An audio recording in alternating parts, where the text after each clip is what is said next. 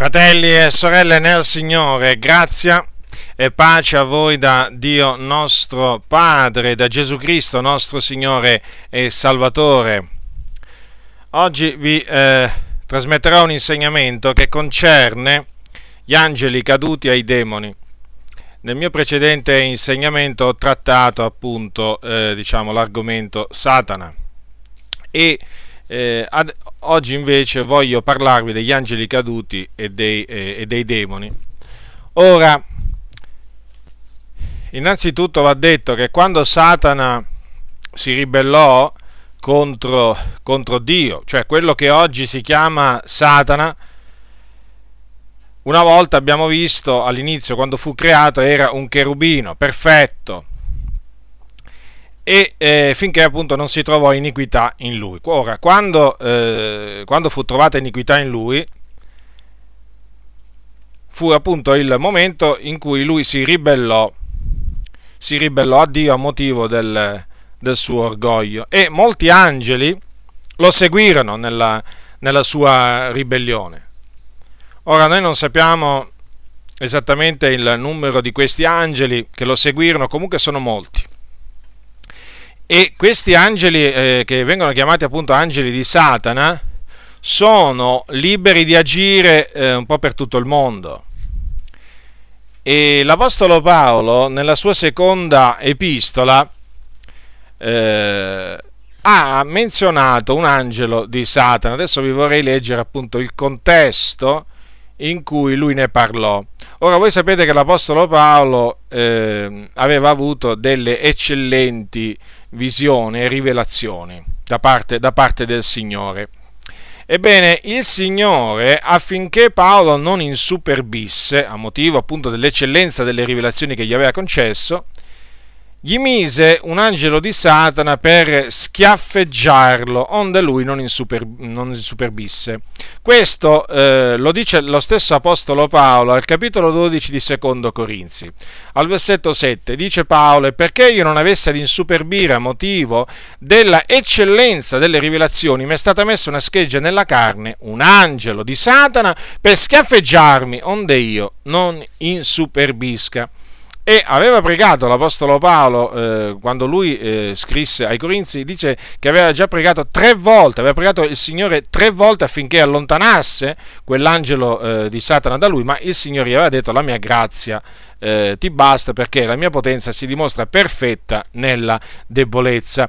Quindi questo, eh, diciamo, questa citazione dimostra che gli angeli di Satana sono eh, gli angeli di Satana sono liberi di agire, liberi naturalmente, tra virgolette, perché ehm, anche loro naturalmente sono sempre sotto il pieno controllo eh, di, eh, di Dio. Dio è colui che governa l'universo, da lui dipendono chi erra e chi fa errare, quindi eh, non, c'è, eh, non, non, c'è, qualcosa che Satana e i suoi angeli e, e i demoni possono fare eh, diciamo, senza eh, diciamo, l'avallo del Signore, senza il permesso del Signore, perché è il Signore che regna, è Lui che è sul trono e quindi sa, anche Satana è sottoposto diciamo, eh, alla, alla, volontà, ehm, alla volontà eh, di Dio, cioè non può andare oltre i limiti, naturalmente non solo Satana, ma anche gli angeli di Satana e i demoni. Non possono andare oltre il limite che Dio ha stabilito per loro. Praticamente eh, è come eh, quello che mm, diciamo, possiamo dire che il Signore nel, nel, loro, nel, loro, caso dice fin qui e non oltre, un po' come abbiamo visto nel caso, nel caso di Giobbe. Il Signore permise a Satana di arrivare fino a un certo punto, ma non gli permise di valicare quel, quel punto. Eh, quindi questo è qualcosa che bisogna sempre tenere presente e abbiamo la prova in questo appunto eh, che dice l'Apostolo Paolo, che il Dio, il Dio, quindi l'Iddio santo, l'Iddio giusto, l'Iddio, l'Iddio vivente e vero, cosa aveva fatto? Aveva preso un angelo di Satana e l'aveva messo a fianco di, di Paolo per scaffeggiarlo. E per quale motivo? Per, affinché Paolo non insuperbisse affinché Paolo non insuperbisse. Paolo non era una persona superba, era una persona mansueta, era una persona umile di cuore, però il Signore per evitare che lui si innalzasse, che il suo cuore eh, si insuperbisse, che fece? Gli mise un angelo di Satana per scaffeggiarlo. Naturalmente Dio fa quello che vuole. E chi siamo noi da dirgli che fai o hai fatto male? Noi siamo veramente dei rottami fra i rottami dei vasi di terra, siamo polvere e cenere abbiamo solo di che dire, eh, Signore, quello, tutto quello che tu fai è ben fatto. Ehm, quindi eh, ci sono questi angeli di Satana e qui ne pa- ne Paolo ne, ne, menziona uno, ma eh, sono menzionati gli angeli di Satana eh, al plurale in, nel libro dell'Apocalisse. Ora prendete il libro dell'Apocalisse perché qui viene detto appunto che poco prima del ritorno di Cristo dal cielo ci sarà una battaglia in cielo. Allora, capitolo 12 dell'Apocalisse, versetto 7. Vi fu battaglia in cielo, Michele e i suoi angeli combatterono col dragone, il dragone e i suoi angeli combatterono ma non vinsero, il luogo loro non fu più trovato nel cielo. E il gran, gran dragone, il serpente antico che è chiamato diavolo e Satana, il seduttore di tutto il mondo, fu gettato giù, fu gettato sulla terra e con lui furono gettati gli angeli suoi. Ora notate quindi che ci sarà una battaglia tra Michele e i suoi angeli, che sono naturalmente gli angeli di Dio, eh, contro, eh, contro il, il, diavolo e i suoi angeli. E questa, eh, questa battaglia la, vinceranno, la vinceranno Michele e i suoi angeli. E il diavolo e i suoi angeli saranno sconfitti e gettati sulla terra. Naturalmente questo ci dimostra eh, che ehm, gli angeli di, eh, gli angeli di Dio, in questo caso con a capo Michele, che è l'arcangelo Michele, dico, gli angeli di Dio sono più potenti di Satana e degli angeli di Satana. E questo lo dobbiamo sempre tenere presente, sempre. Bene, c'è un'altra cosa da dire che il fuoco eterno, quello che è chiamato dalla Bibbia stagno ardente di fuoco di zolfo o genna, è stato preparato da Dio per il diavolo e i suoi angeli. Questo lo ha rivelato Gesù Cristo quando leggiamo Matteo, prendete il Vangelo eh, scritto da Matteo al capitolo 25 quando il Signore eh, ha detto che cosa dirà a quelli della sinistra in quel giorno. Ebbene, capitolo 25 di Matteo, versetto 41, allora dirà anche a coloro della sinistra, andate via da me, maledetti nel fuoco eterno preparato per il diavolo e per i suoi angeli. Quindi inizialmente il, il, lo stagno ardente di fuoco di zolfo o fuoco eterno fu preparato per il diavolo e per i suoi angeli. Naturalmente noi sappiamo che secondo quello che dice la scrittura, nello stagno ardente di fuoco del zolfo poi ci andranno pure gli increduli, i codardi, eh, gli omicidi, i stregoni, i sodomiti, cioè gli omosessuali, gli effeminati, i ladri, gli ubriaconi, eh, tutti coloro che amano e praticano eh, la menzogna, eh, gli oltraggiatori, gli ingiusti. Quindi eh, prima, sarà gettato il, prima saranno gettati il falso profeta e la bestia alla fine dei tempi, nello stagno ardente di fuoco e zolfo, loro vi saranno gettati là eh, vivi, secondo quello che dice la scrittura al capitolo, allora, allora, al capitolo 19, versetto 20, allora ambedue furono gettati vivi nello stagno ardente di fuoco e zolfo, cioè la bestia e il falso profeta. Poi, alla fine dei mille anni, eh, sarà, eh, sarà, gettato, eh, sarà gettato nel, nello stagno ardente di fuoco di zolfo anche il diavolo. E poi, eh, dopo che ci sarà il giorno del eh, giudizio, in cui appunto i morti risusciteranno, e saranno giudicati secondo le loro opere, ecco, tutti coloro che mm, non saranno trovati scritti nel libro della vita saranno gettati nel, eh, nello stagno ardente di fuoco e di zolfo. Naturalmente il, tormento sarà un tormento eterno, senza fine, eh, e il fuoco naturalmente è un vero fuoco eh, che arderà per l'eternità e in cui appunto piangeranno e strideranno i denti tutti coloro che vi saranno gettati. Quindi questo è quello eh, che la Bibbia dice a proposito degli angeli eh, di Satana che si ribellarono eh, appunto assieme a Satana contro, eh, contro, Dio. Ora c'è un'altra categoria di angeli malvagi che ehm, a differenza eh, degli angeli di Satana non sono liberi di agire in questo mondo perché sono in una prigione, sono rinchiusi in una prigione che è chiamata in greco Tartarus, in italiano reso Tartaro che indica eh, un luogo naturalmente eh, di tenebre, che eh, sarebbe la parte, eh, cioè l'ab- l'abisso più profondo eh, del mondo, del mondo invisibile. Si chiama Tartaro.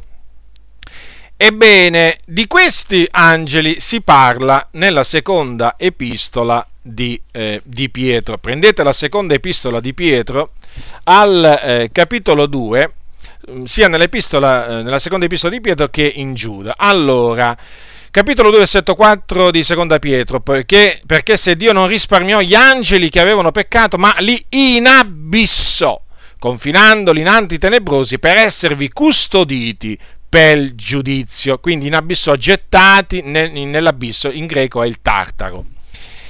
Bene, in Giuda, nella, nella, nella breve epistola di Giuda, noi leggiamo al, eh, capit- da, al, al versetto 6 versetto 7 queste parole.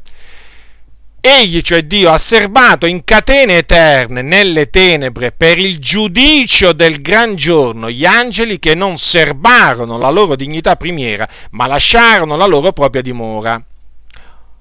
Nello stesso modo, Sodoma e Gomorra e le città circonvicine, essendosi abbandonate alla fornicazione nella stessa maniera di costoro ed essendo andate dietro a vizi contro natura, sono poste come un esempio, portando la pena ad un fuoco eterno.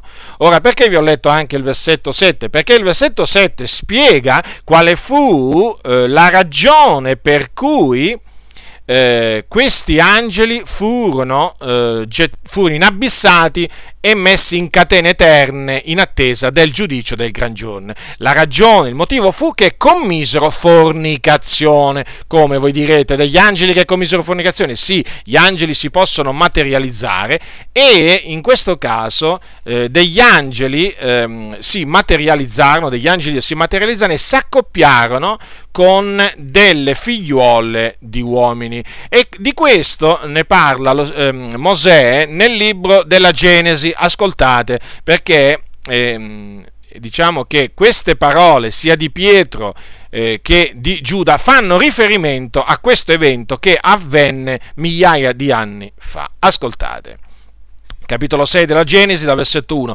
Or quando gli uomini cominciarono a moltiplicare sulla faccia della terra e furono loro nate delle figliole, avvenne che i figlioli di Dio videro che le figliole degli uomini erano belle e presero per mogli quelle che si scelsero fra tutte.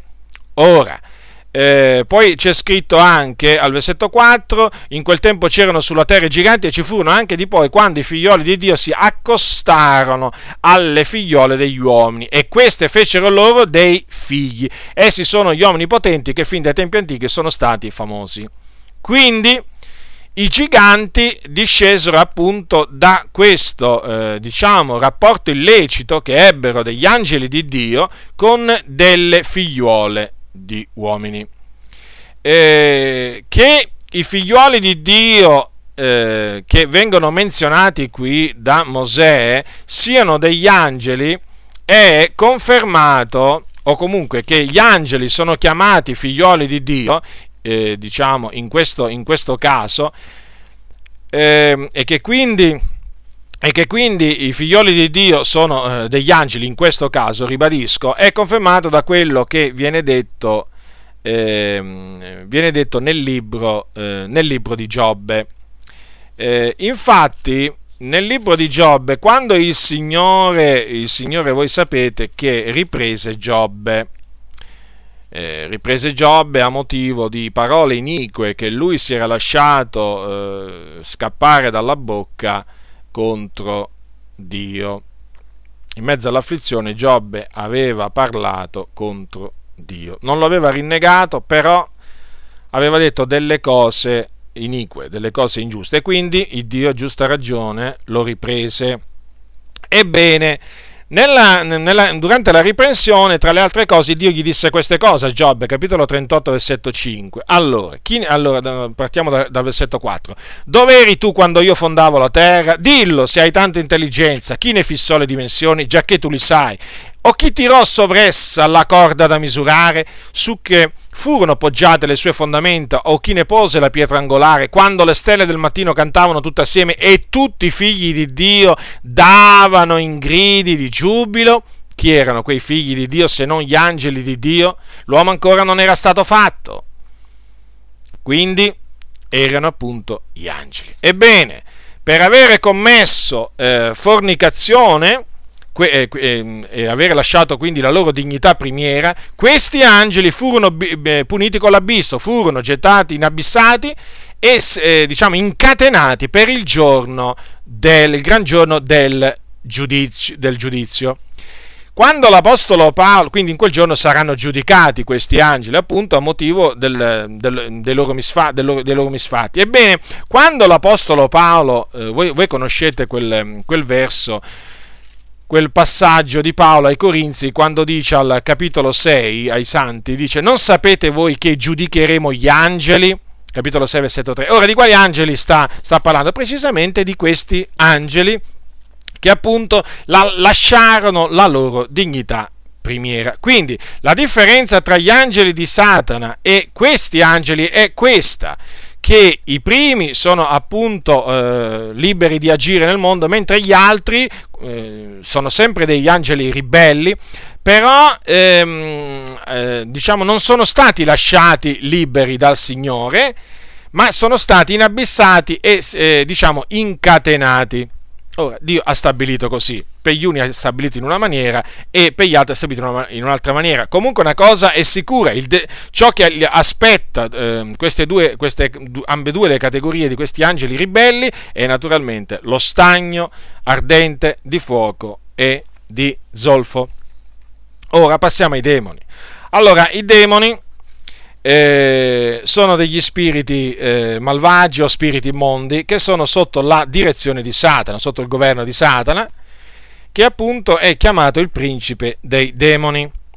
E i demoni sono praticamente dei, eh, dei sudditi ubbidienti al, al, loro, al loro padrone e eh, sono appunto degli, eh, degli, esseri spirituali malvagi di cui appunto Satana si usa per eh, portare a compimento le sue inique opere eh, diciamo nel mondo attraverso, attraverso, gli uomini. Per quanto riguarda l'origine dei demoni la Bibbia, eh, la Bibbia non ci dice come sono venuti all'esistenza.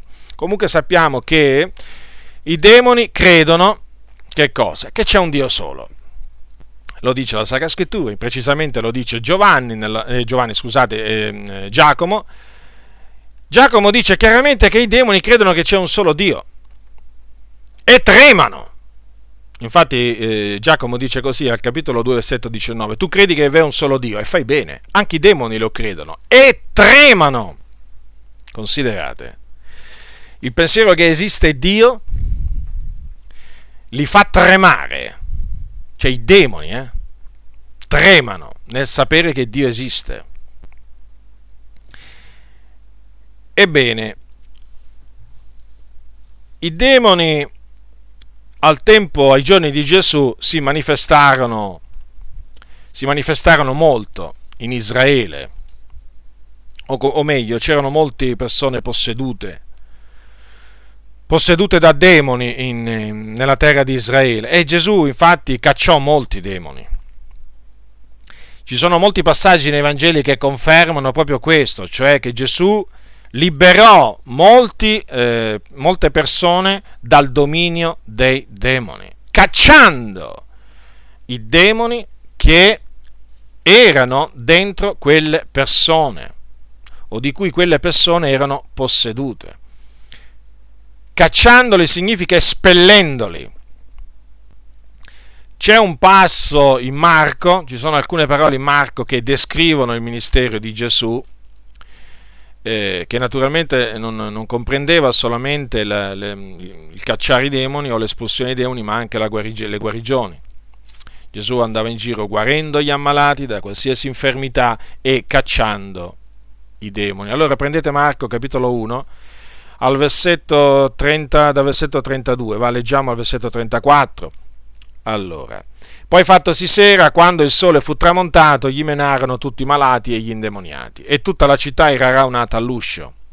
Ed egli ne guarì molti che soffrivano di diverse malattie e cacciò molti demoni. E non permetteva ai demoni di parlare, poiché sapevano chi egli era. Sì, perché i demoni, quando vedevano, eh, quando vedevano Gesù, sapevano che lui era il figlio di Dio. Lo sapevano e come?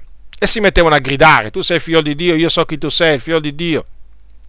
Ma Gesù che faceva? Li sgridava perché non voleva che loro lo facessero eh, conoscere. Ma non solo li sgridava, ma li cacciava. Li cacciava. Li cacciava eh, mediante appunto l'aiuto dello Spirito di Dio o come dice in un passo per l'aiuto del dito di Dio.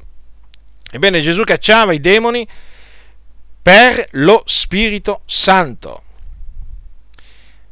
E purtroppo però molti non, non cioè molti attribuirono eh, quello che faceva Gesù per la potenza eh, dello Spirito di Dio, l'attribuirono al diavolo, cioè al principe dei demoni. Ecco infatti che cosa c'è scritto in Matteo al capitolo 12 perché gli scribi e farisei accusarono Gesù di cacciare i demoni per l'aiuto di Belzebù, cioè il, Belzebù è uno dei nomi con cui veniva eh, soprannominato il diavolo a quei tempi e significa Dio delle mosche. Allora c'è scritto che Gesù mm, allora, capitolo 12 dal versetto 23. Tutte le turbe stupivano e dicevano non è costui il figlio di Davide, ma i farisei udendo ciò dissero costui non caccia i demoni se non per l'aiuto di Belzebù, principe dei demoni. E Gesù, ecco adesso vediamo la riprensione di Gesù, perché Gesù li sgridò, li riprese a quegli uomini che lo accusarono di quelle cose. E Gesù, conosciuti i loro pensieri, disse loro: Ogni regno diviso in parti contrarie sarà ridotto in deserto, ed ogni città o casa divisa in parti contrarie non potrà reggere. Se Satana caccia Satana, egli è diviso contro se stesso. Come dunque potrà sussistere il suo regno? E se io caccio i demoni per l'aiuto di Belzebù, per l'aiuto di chi li cacciano i vostri figlioli, per questo essi stessi saranno i vostri giudici. Ma se è per l'aiuto dello Spirito di Dio che io caccio i demoni, è dunque pervenuto fino a voi il regno di Dio. Ovvero, come può uno entrare nella casa dell'uomo forte e rapirgli le sue masserizie se prima non abbia legato l'uomo forte? Allora soltanto gli prederà la casa. Chi non è con me è contro di me, chi non raccoglie con me disperde. Perciò io vi dico, ogni peccato e bestemmia sarà perdonata agli uomini, ma la bestemmia contro lo spirito non sarà perdonata. E a chiunque parli contro il figliol dell'uomo sarà perdonato, ma a chiunque parli contro lo Spirito Santo non sarà perdonato né in questo mondo né in quello a venire. Ora, dalle parole di Gesù si evince che Satana non può cacciare Satana, quindi chi è sotto la potestà di Satana, a prescindere che sia posseduto da demoni o non posseduto, non può nella maniera più assoluta cacciare i demoni. Perché? Perché il regno di Satana non è un regno diviso contro se stesso. Il concetto è molto semplice. È molto semplice. Quindi Gesù, Gesù eh, non poteva avere Belzebù. Gesù era ripieno dello Spirito di Dio, dello Spirito Santo. Lo Spirito Santo era sopra Gesù Cristo e per quello Spirito Gesù cacciava i demoni. Lo ripeto, era per lo Spirito Santo, per l'aiuto dello Spirito di Dio che Gesù cacciava i demoni. Però vedete, quei eh, farisei che sedevano sulla cattedra di Mosè, che quindi ammaestravano il popolo, che, face, che fecero? Attribuirono l'opera di Dio a Satana. Esattamente la stessa cosa che avviene oggi. Ci sono persone ignoranti, e molti di questi sono anche persone che si dicono credenti, nati da Dio, che attribuiscono l'opera di Dio o alcune opere di Dio al diavolo. Non hanno ancora capito che Satana non può cacciare Satana e che ancora oggi, quando un credente caccia i demoni nel nome di Gesù Cristo, li caccia per l'aiuto dello Spirito di Dio. Non li può cacciare per l'aiuto di Satana. È impossibile. Impossibile. E che sia così, cioè che Satana non può cacciare Satana, è confermato pienamente da questo episodio trascritto nel libro degli Atti degli Apostoli, al capitolo 19. Ascoltate quello che, quello che accadde in Asia, eh, in, in, in, Asia, o mm, diciamo meglio dire in Efeso, ma comunque.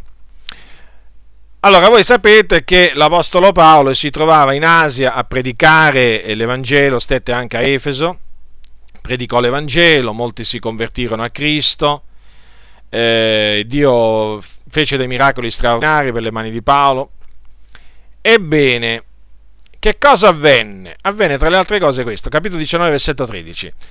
Ora alcuni degli esorcisti giudei che andavano attorno tentarono anch'essi di invocare il nome del Signore Gesù su quelli che avevano degli spiriti maligni, dicendo, io vi scongiuro per quel Gesù che Paolo predica, e quelli che facevano questo erano sette figlioli di un certo Sceva giudeo, capo sacerdote. E lo spirito maligno rispondendo disse loro, Gesù lo conosco e Paolo so chi è, ma voi chi siete? E l'uomo che aveva lo spirito maligno si avventò su due di loro e li sopraffece e fece loro tal violenza che se ne fuggirono da quella casa nudi e feriti. E questo venne a notizia di tutti, giudei e greci, che abitavano in Efeso, e tutti furono presi da spavento e il nome del Signore Gesù era magnificato. Avete notato quei, quegli esorcisti? giudei eh, tentarono di invocare il nome del Signore Gesù su quelli che, eh, sui posseduti, però la risposta quale fu? Non è che i demoni se ne uscirono, no, rimasero, anzi, li assalirono tramite quei posseduti e gli fecero tal violenza che dovettero, dovettero proprio scappare, scappare.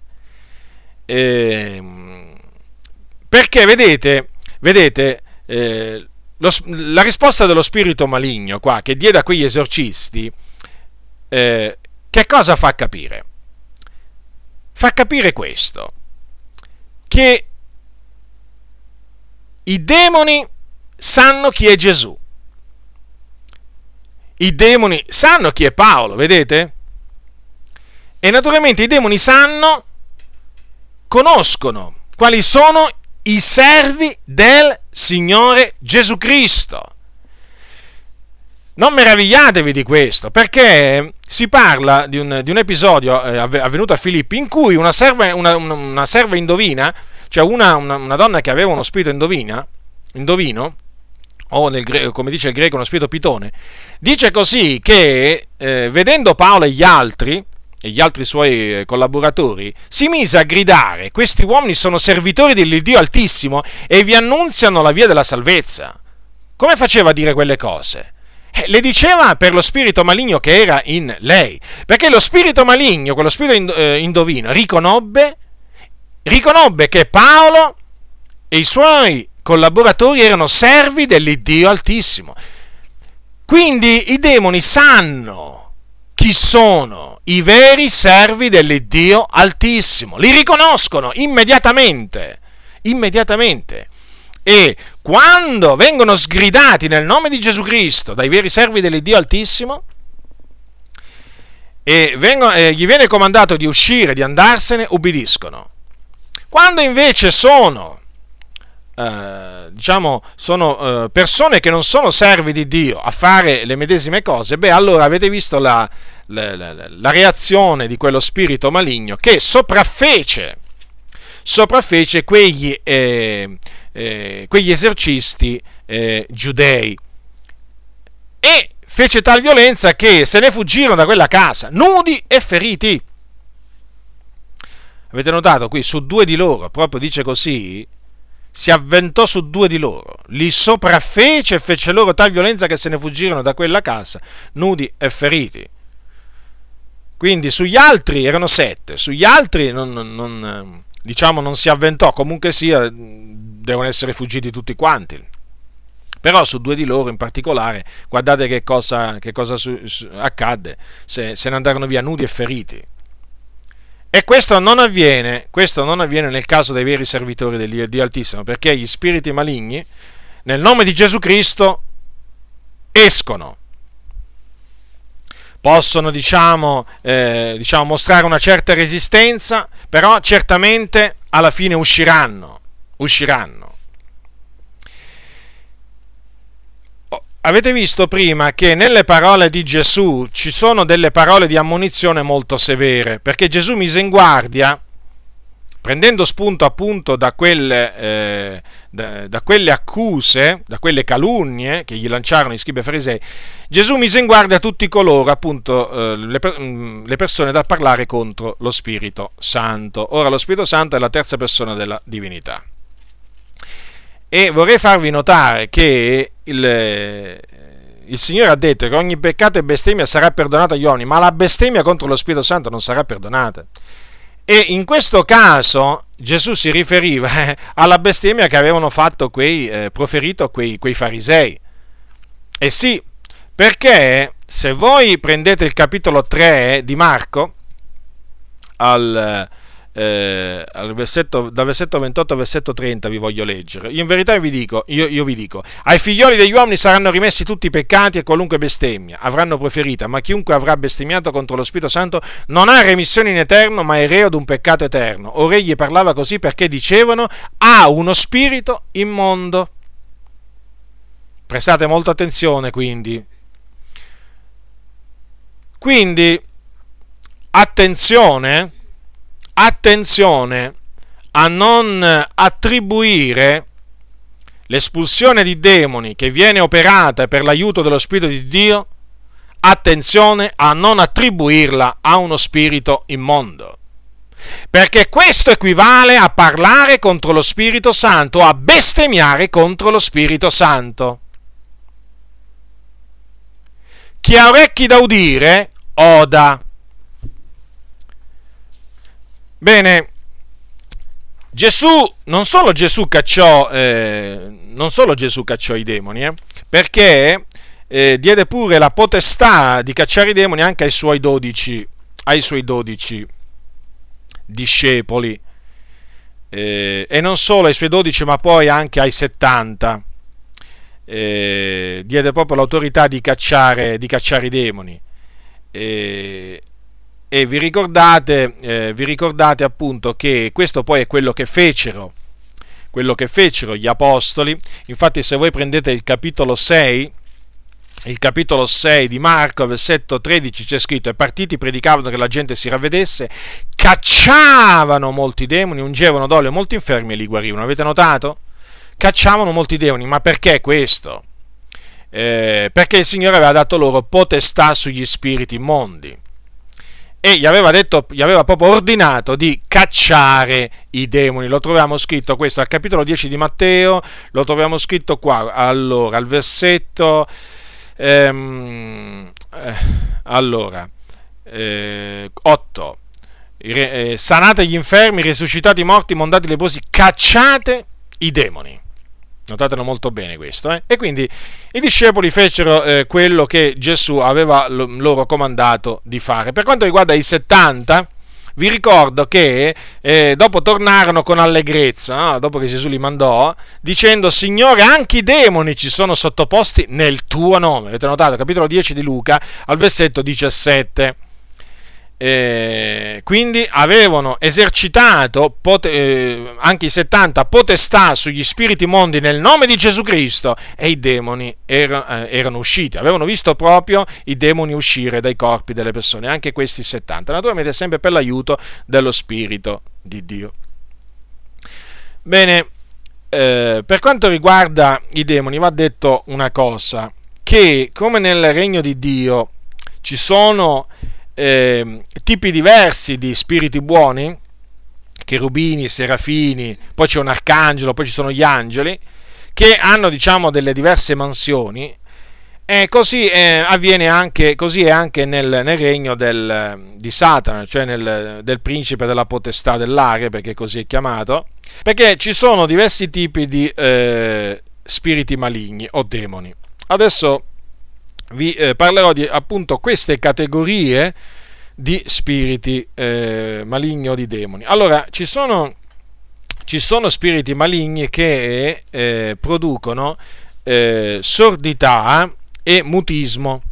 Questo lo si, eh, lo si evince chiaramente dalla scrittura e precisamente da quello che è scritto in Marco al capitolo 9 a proposito della, eh, appunto, ehm, della liberazione operata da Gesù Cristo nei confronti di un fanciullo epilettico. Ascoltate quello che dice la scrittura, capitolo 9 di Marco, versetto 14 dal versetto 14. E venuti ai discepoli videro intorno a loro una grande, una grande, folla e degli scribi che discutevano con loro. E subito tutta la folla, veduto Gesù, sbigottì accorse a salutarlo. Ed egli domandò loro: Di che discutete?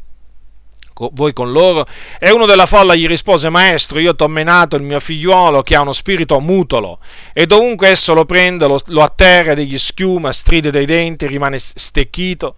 Ho detto ai tuoi discepoli che lo cacciassero, ma non hanno potuto. E Gesù rispondendo disse loro, O generazione incredula, fino a quando sarò io con voi? Fino a quando vi sopporterò? Menatemelo. E glielo menarono, e come vide Gesù, subito lo spirito lo torse in convulsione. E caduto in terra si rotolava schiumando. E Gesù domandò al padre, da quanto tempo gli avviene questo? Ed egli disse, dalla sua infanzia. E spesse volte l'ha gettato anche nel fuoco e nell'acqua, per farlo perire ma tu se ci puoi qualcosa, abbi pietà di noi ed aiutaci. E Gesù dici, se puoi. Ogni cosa è possibile a chi crede. Subito il padre del fanciullo esclamò: Io credo, sovvieni alla mia incredulità. E Gesù, vedendo che la folla correva, sgridò lo spirito immondo, dicendogli: Spirito muto e sordo io te il comando, esci da lui e non entrare più in lui. E lo spirito, gridando e straziandolo forte, uscì, e il fanciullo rimase come morto, talché quasi tutti dicevano è morto, ma Gesù lo sollevò ed egli si rizzò in piedi. Ora notate che quello spirito immondo è chiamato spirito muto e sordo, appunto perché procurava a quel fanciullo il mutismo e la sordità. Eh, c'è un altro caso, eh, diciamo, um, che ci, ci, conferma, ci, conferma, ci, ci, conferma, tutto ciò, è, è, Matteo. Allora, in Matteo al capitolo 9, al versetto 32, allora prendete Matteo capitolo 9, versetto 32. Eh, allora, c'è scritto da versetto 32. Or come quei ciechi uscivano, ecco che gli fu presentato un uomo muto indemoniato. E cacciato che fu il demonio, il muto parlo. Avete notato dunque qui? Era proprio quel demonio o quello spirito maligno che gli procurava il mutismo a quell'uomo. Dunque, eh, alcuni di coloro che sono sordi e muti hanno un demone che gli causa proprio mutismo e sordità. Quindi in questi casi, per vedere quella persona guarita, dalla sordità e dal mutismo, deve essere, diciamo, cacciato il demone, quello spirito mutolo e sordo. Naturalmente, per essere cacciato, prima deve naturalmente, eh, cioè bisogna che il, il Signore riveli che quel mutismo e quella sordità è causata da, da un demone. Perché? Perché ci si potrebbe trovare davanti a un caso di mutismo e sordità non causato dallo spirito muto e sordo. Infatti, prima, se avete prestato attenzione, ho detto alcuni di quelli che sono sordi e muti hanno un demone, perché non tutti i casi di mutismo e sordità, appunto, sono prodotti da questo, da questo demone, da questo, spirito, da questo spirito maligno. Ma quando il Signore dà di discernere eh, che quel, mh, mm, quel mutismo e quella sordità da sono prodotti da eh, uno spirito muto, mutolo e sordo, bene, allora naturalmente il demone va sgridato e, e cacciato. E naturalmente eh, il Signore appunto eh, rivela questo tramite il dono del discernimento degli spiriti. Infatti c'è questo dono, eh, Paolo ne parla, il dono del discernimento degli spiriti che serve anche, eh, diciamo, in questi, serve in questi casi proprio. Naturalmente è il Signore eh, che eh, che opera tutte le cose secondo il beneplacito della sua volontà. È chiaro che non è che uno perché ha il dono del discernimento degli spiriti può discernere quello che vuole, eh? quando vuole come vuole, assolutamente. E eh, anche chi ha i doni dello Spirito Santo, non importa quali doni dello Spirito Santo, è sempre soggetto alla volontà di Dio. Dio, eh, si, lo Spirito si manifesta come vuole Lui, quando vuole Lui, non quando lo vogliamo noi. Comunque quando appunto lo Spirito dà di discernere, ciò poi naturalmente avviene l'espulsione del, del, demone e la persona che ha quello spirito mutolo e sordo viene liberata e quindi riacquista appunto la parola e l'udito. Eh, quindi è bene tenere eh, a mente che, lo ripeto, non tutti i sordi e i muti hanno uno spirito muto e sordo. Uno, uno spirito muto e sordo. Eh, tanto è vero che questo è confermato dal fatto che nella Bibbia, eh, o comunque nei giorni, nei, nei giorni del eh, il figliolo di Dio, nei giorni della sua carne, guarì anche degli ammal- dei, dei, sordi e dei muti, senza, eh, diciamo, espellere alcun demone da loro. E questo appunto ci conferma eh, ciò, che ci sono casi di mutismo e sordità prodotti da, che sono diciamo delle infermità, semplicemente delle infermità, però ci sono dei casi di mutismo e sordità che non sono altro che la, la conseguenza di una presenza demoniaca, di una presenza, della presenza di uno spirito mutolo e sordo. Eh, poi ci sono degli spiriti malvagi che sono chiamati spiriti seduttori e questi sono incaricati da parte di Satana eh, per sedurre le persone. Sedurre le persone e fargli accett- indurle a accettare diciamo, le false dottrine. Di questi spiriti seduttori ne parla, ne parla Paolo a Primo Timoteo, cioè nella prima epistola a Timoteo. Prendete la prima epistola di Paolo a Timoteo, da versetto 1, capitolo 4, leggerò dal versetto 1 al versetto 5.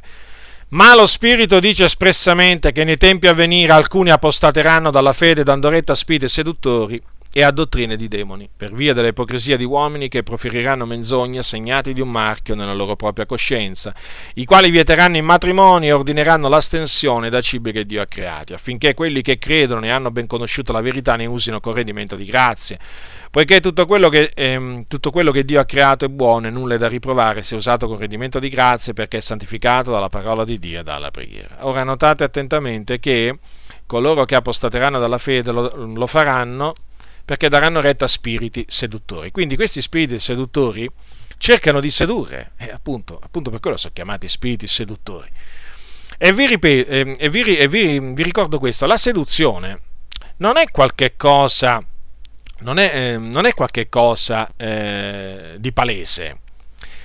La seduzione eh, spesso si presenta molto fine, molto fine. E questi spiriti seduttori eh, riescono con la loro astuzia a far accettare delle dottrine palesemente sbagliate e riescono a farle accettare come dottrine sane corrette. Naturalmente non c'è da meravigliarsi di questo perché il principe dei demoni sappiamo bene che riuscì a sedurre Eva con la sua, con la sua astuzia. Dunque, questi spiriti seduttori naturalmente esistono. Eh, se, ne, se la scrittura ne parla, esistono. E come si esistono? E assistono tutti i falsi profeti e i falsi cristi a diffondere le loro eresie di perdizione. E non solo, aiutano pure anche i falsi ministri del Vangelo, che appunto sono in mezzo alla Chiesa, in mezzo alla Chiesa dell'Iddio vivente e vero, e li aiutano a, a diffondere appunto le loro dottrine di demoni. E che bisogna dire? Bisogna dire, molti credenti li hanno, li hanno accettati perché hanno smesso di vegliare e di pregare e hanno smesso di fare una cosa che ogni credente deve fare, cioè esaminare, hanno smesso di esaminare le scritture per vedere se le cose che vengono loro dette stanno così. Vedete, quando, quando un credente smette di vegliare e di pregare, smette automaticamente di leggere le sacre scritture, di meditarle, di investigarle. Per cui non gli interessa più sapere se quello che viene predicato è corretto, è biblico o non è biblico, non gli interessa più. E quindi chiaramente i spiriti seduttori hanno buon gioco in questi, in questi casi, perché gli riescono a far accettare ogni, fa, ogni, ogni sorta di falsa dottrina. I credenti di Berea, i bereani, sono elogiati dalla Sacra Scrittura, perché quando Paolo andò andò in quella città, sapete che fecero queste persone? La scrittura lo dice, lo dice molto, molto chiaramente. Dice che quelli di Berea furono più generosi di quelli di Tessalonica, sì, perché Paolo era stato in precedenza, poco prima era stato a Tessalonica. Però vedete, erano stati più generosi di quelli di Tessalonica. E ascoltate appunto in che cosa appunto consiste questa maggiore generosità? Ecco cosa, cosa dice lo scrittore, in quanto che ricevettero la parola con ogni premura, esaminando tutti i giorni le scritture per vedere se le cose stavano così. Quindi ricevettero la parola di Dio immediatamente, però nello stesso momento, contemporaneamente, esaminavano tutti i giorni le scritture. E quali scritture? Quelle dell'Antico Testamento, perché a quel tempo avevano solo quelle. Ma per quale motivo? Per vedere se le cose stavano così. Quali cose? Le cose dette da Paolo. Come? Come l'Apostolo Paolo non si offese? Ma no, ma l'Apostolo Paolo non si offese, no. Perché si doveva offendere? Voi pensate che l'Apostolo Paolo abbia detto a quei credenti, ma perché non credete? Non mi credete? Non avete fiducia in me? Perché oggi certi pastori quando tu gli dici che vai a vedere se le cose che lui dice, che, lo, eh, che, che loro dicono sono scritte nella Bibbia, si offendono. Ma come fratello? Non ti fidi di me? Non è che non mi fido di te, fratello. Ma siccome che abbiamo la parola di Dio, io devo esaminare le scritture per vedere se quello che tu dici è in armonia con la Sacra Scrittura.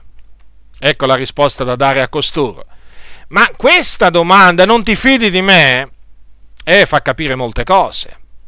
Fa capire che certi pastori gli dà fastidio che i credenti vadano a esaminare le scritture per vedere se le cose dette da loro stanno così. Gli dà fastidio.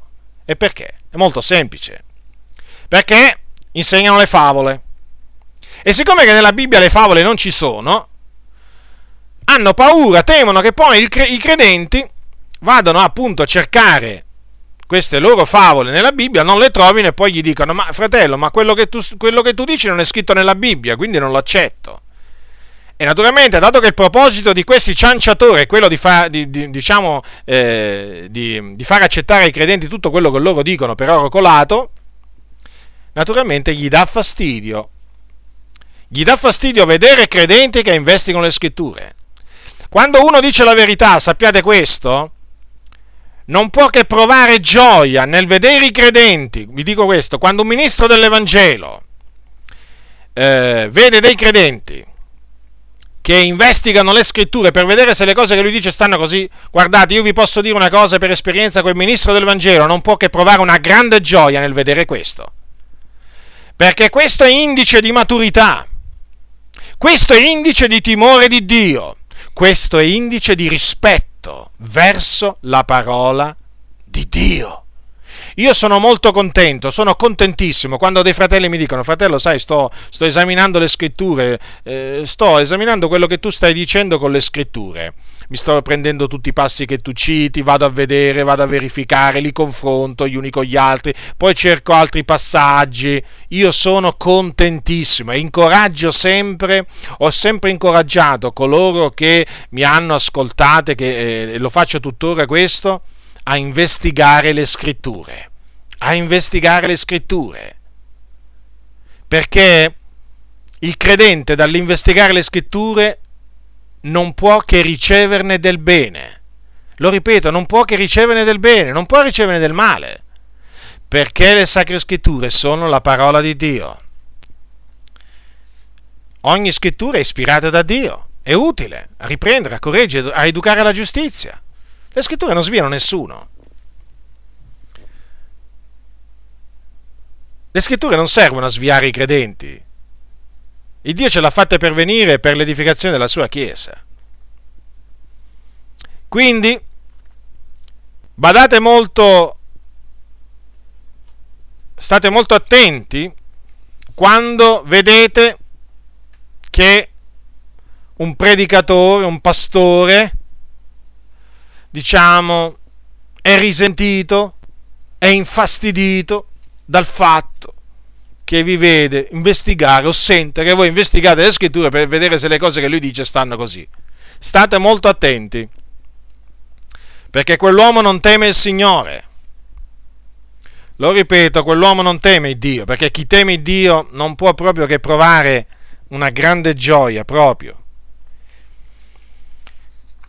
Quindi vegliate, fratelli, e pregate e investigate le scritture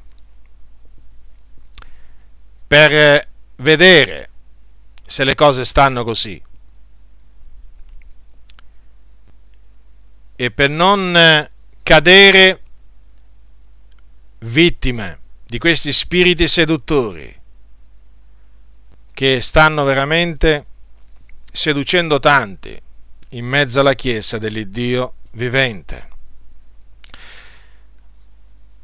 Ricordatevi che questi spiriti seduttori contribuiranno all'apostasia.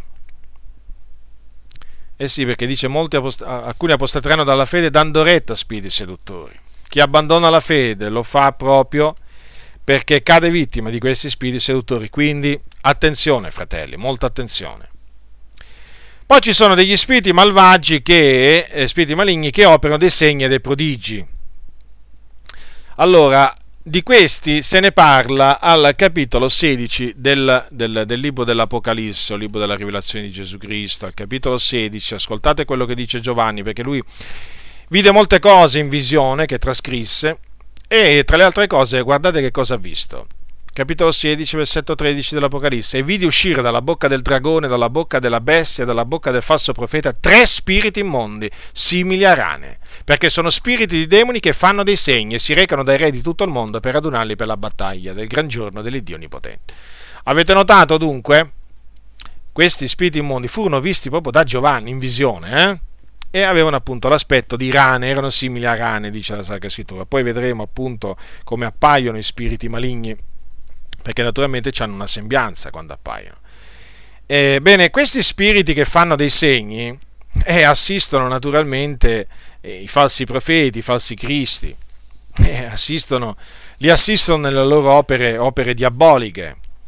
Ci sono molti guru indiani che hanno questi, questi spiriti, anche eh, streghe, i stregoni, hanno proprio questi spiriti immondi che gli permettono di fare proprio segni e prodigi. Eh, badate che molti di quelli che si chiamano giochi di prestigio, guardate che non sono altro che segni e prodigi bugiardi che fa il diavolo. Eh. State molto attenti perché il diavolo riesce talvolta a far eh, penetrare la magia o quindi i suoi poteri occulti, far accettare i suoi poteri occulti eh, riesce a, fare, a, farli accettare come, come, delle manifestazioni, diciamo, di giochi di prestigio. No, no, assolutamente.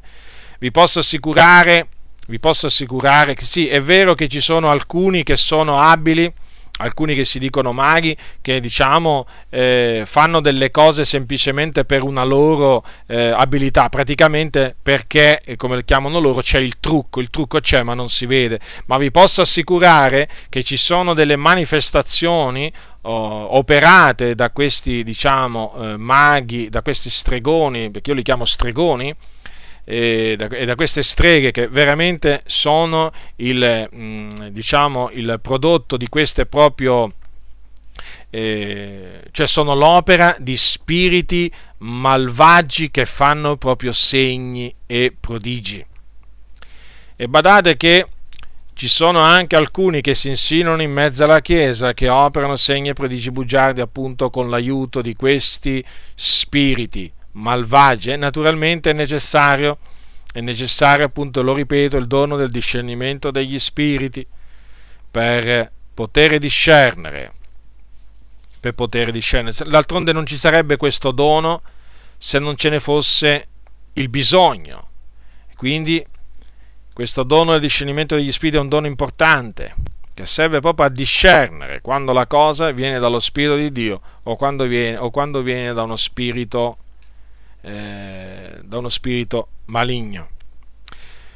Poi eh, ci sono dei, degli spiriti chiamati spiriti eh, indovini e eh, tramite cui appunto eh, delle persone predicono il futuro e nel libro degli Atti degli Apostoli, lo abbiamo visto prima, l'ho letto prima, c'è l'esempio di una serva che aveva uno spirito, appunto aveva uno spirito indovino.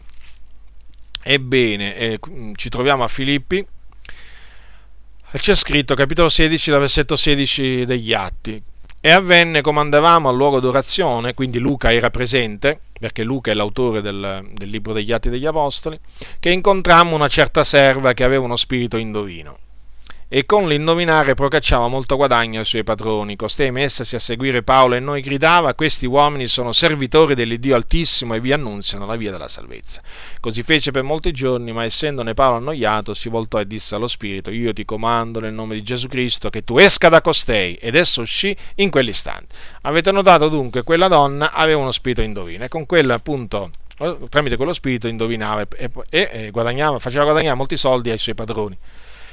Eh, ma Paolo, ma Paolo dopo, di, dopo, molti giorni che questa qua eh, continuava a gridare quelle parole, ne, fu, ne rimase annoiato e cacciò quel eh, demone, lo cacciò nel nome di Gesù Cristo e quel demone obbedì, infatti uscì, uscì diciamo all'istante.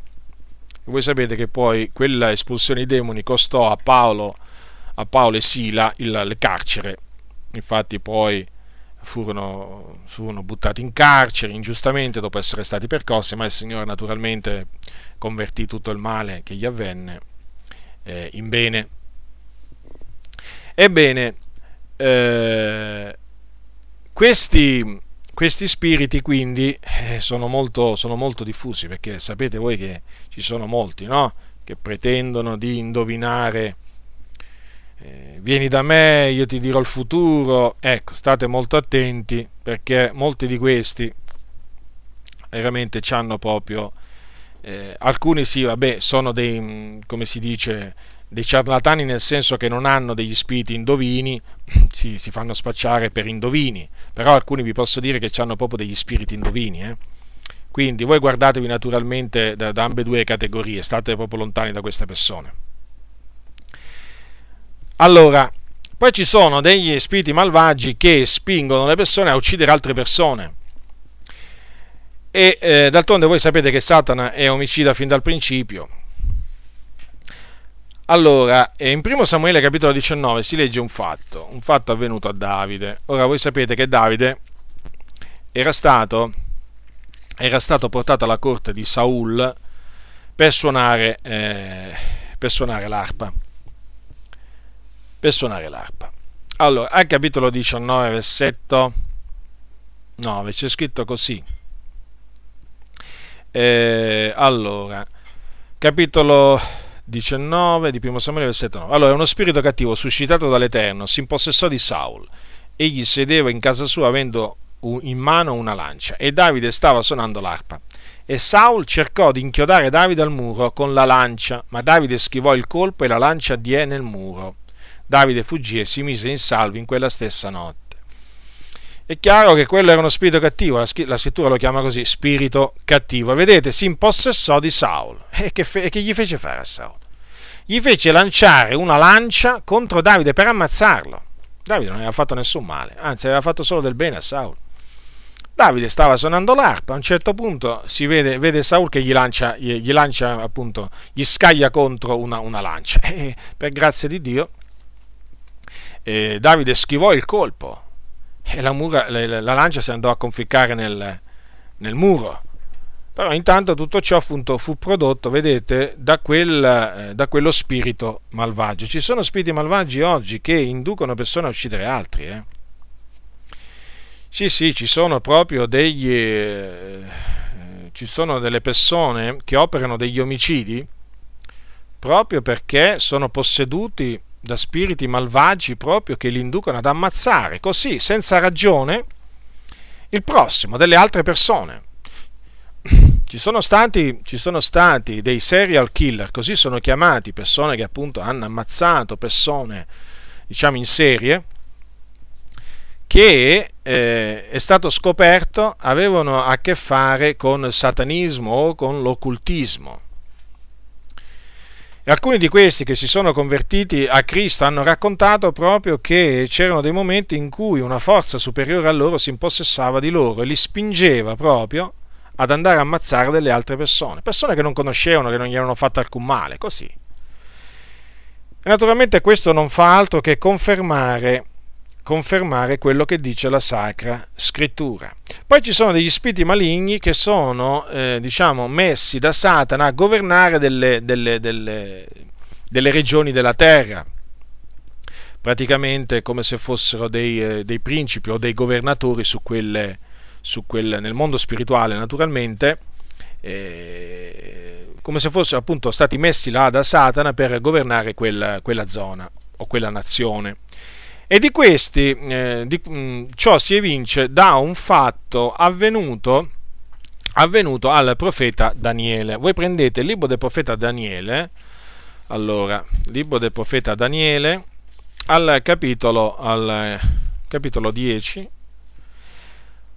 Allora, allora, dovete sapere questo, che Daniele eh, si mise diciamo, a fare cordoglio nel cospetto del Signore per tre settimane intere e appunto pre- fece delle preghiere al, al, Signore. E il ventiquattresimo giorno il Signore appunto, cioè arrivò a lui un messaggero, una creatura celeste, mandata, mandatagli da Dio in risposta alla sua preghiera. E questo eh, messaggero di Dio gli disse delle cose a Daniele. E tra le altre cose gli disse, queste, gli disse ciò, ascoltate, gli disse questo. Allora, capitolo 10, versetto 12 di Daniele. Ed egli mi disse, non temere Daniele, poiché dal primo giorno che ti mettesti in cuore di intendere ed umiliarti nel cospetto del tuo Dio, le tue parole furono udite e io sono venuto a motivo delle tue parole. Ma il capo del regno di Persia mi ha resistito 21 giorni. Però ecco, Michael, uno dei primi capi, è venuto in mio soccorso e io sono rimasto là presso i re di Persia. E ora sono venuto a farti comprendere ciò che avverrà al tuo popolo negli ultimi giorni, perché è ancora una visione che concerne l'avvenire. Ora notate che questo messaggero mandato da Dio disse a Daniele che il capo del regno di Persia eh, si era opposto a lui per 21 giorni. E chi era questo capo del regno di Persia? Era certamente un principato o comunque un principe nel regno spirituale che appunto aveva combattuto contro questo messaggero di Dio. Però Michael, cioè Michele, eh, era venuto in aiuto di questo messaggero di Dio e quindi era potuto arrivare appunto a, ehm, a Daniele e riferirgli le cose che il Signore voleva far sapere a Daniele. A, a, a Daniele.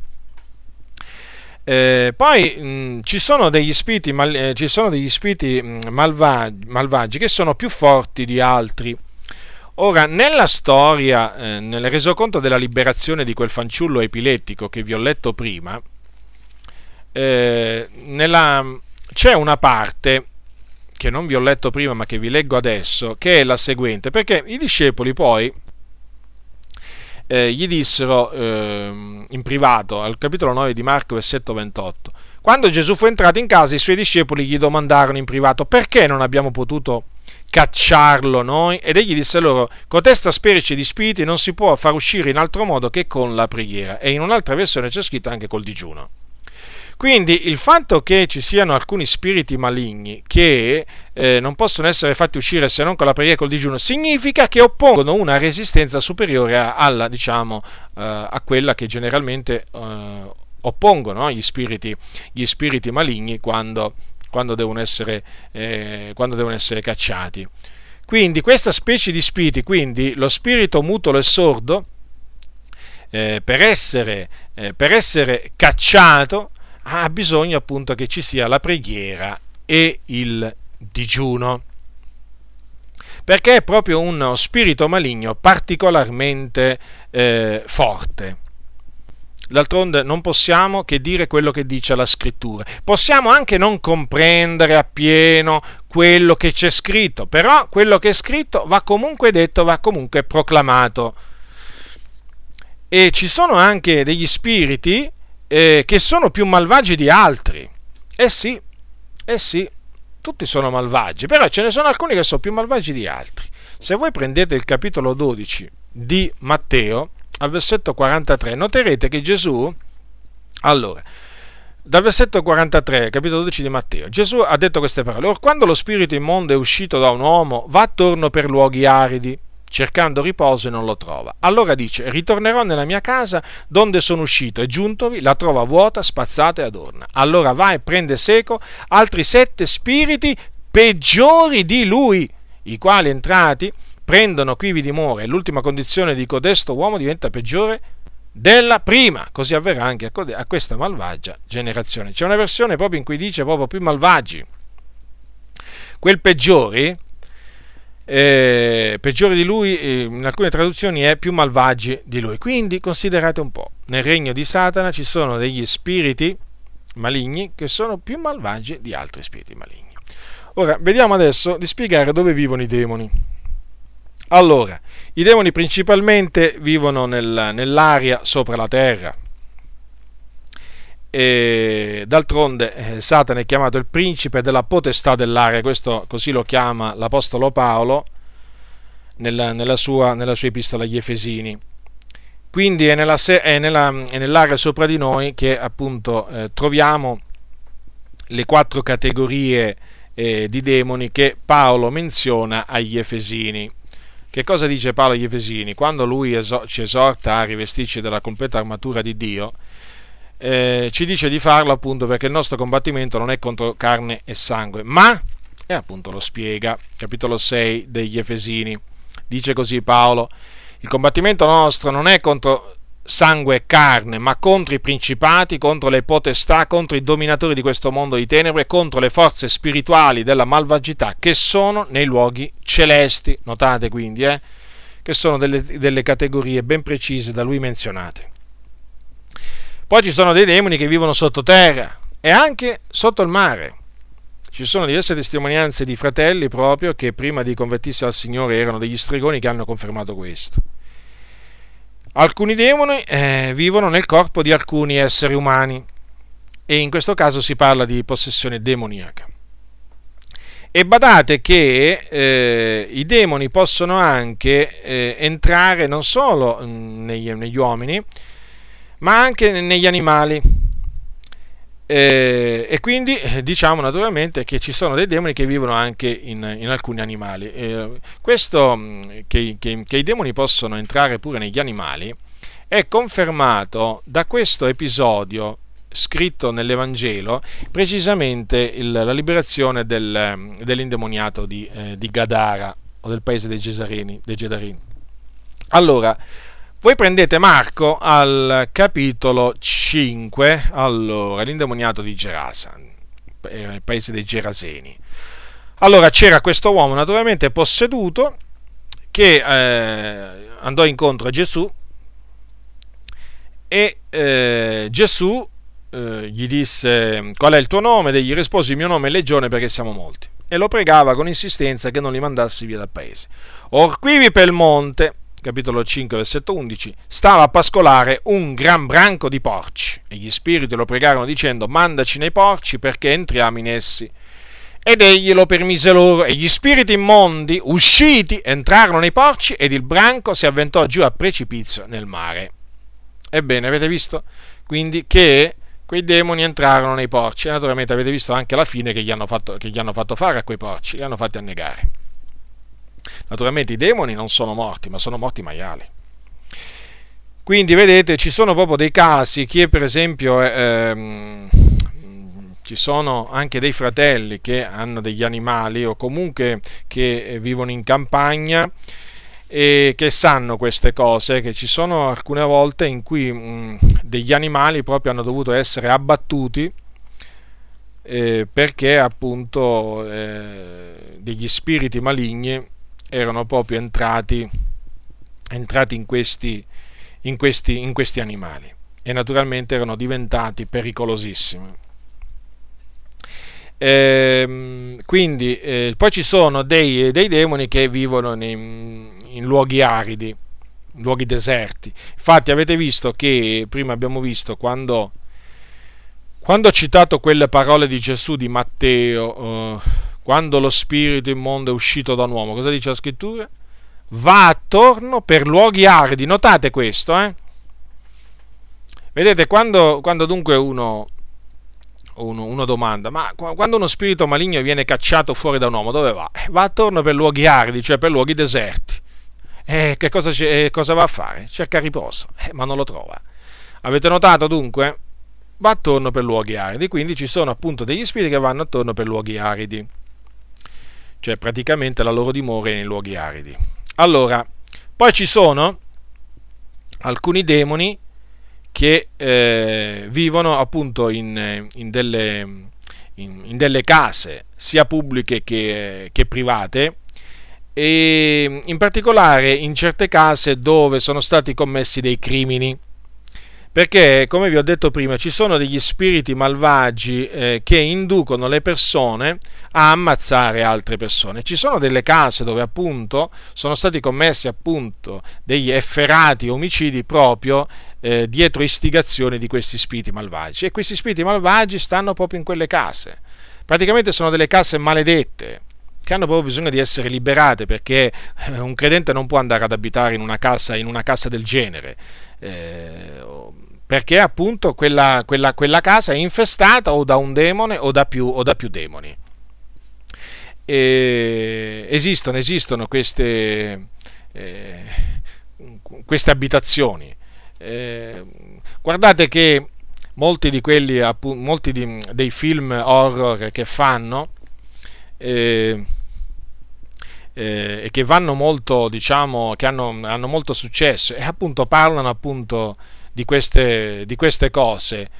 E mm, sono cose veramente che accadono, eh, non sono delle... magari ci fanno un film loro, eh, il film è una finzione, questo sì, però eh, si rifanno magari a, dei, a, degli, a, degli, eventi veramente accaduti, è così, esistono proprio di questi, di questi, casi, ci sono varie testimonianze anche a tale, a tale riguardo.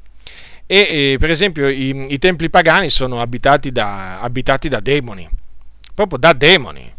Mi, mh, mm, so di un fratello che una volta, eh, una volta eh, ebbe una, una, visione in una, bas- in una, basilica cattolica, era, era lì, adesso io non, non, mi ricordo esattamente, non mi ricordo esattamente se fu prima della, della sua conversione, ma mi pare che fu prima della sua conversione, perché questo fratello ormai è deceduto, Ebbene, raccontava che un giorno alzando gli occhi, appunto, mentre si trovava in questa, perché poi il Signore lo salvò a questo, a questo fratello, eh, un giorno mentre si trovava in, una, in, uno di questi luoghi di culto della Chiesa Cattolica Romana, alzando gli occhi, vide eh, a una certa distanza in alto un, uno spirito maligno eh, sotto forma di un mostro, con una testa enorme che veramente lo spaventò lo spaventò eh, così tanto che veramente scappò. Poi, naturalmente, quando il Signore, quando il Signore si manifestò a lui e lo chiamò,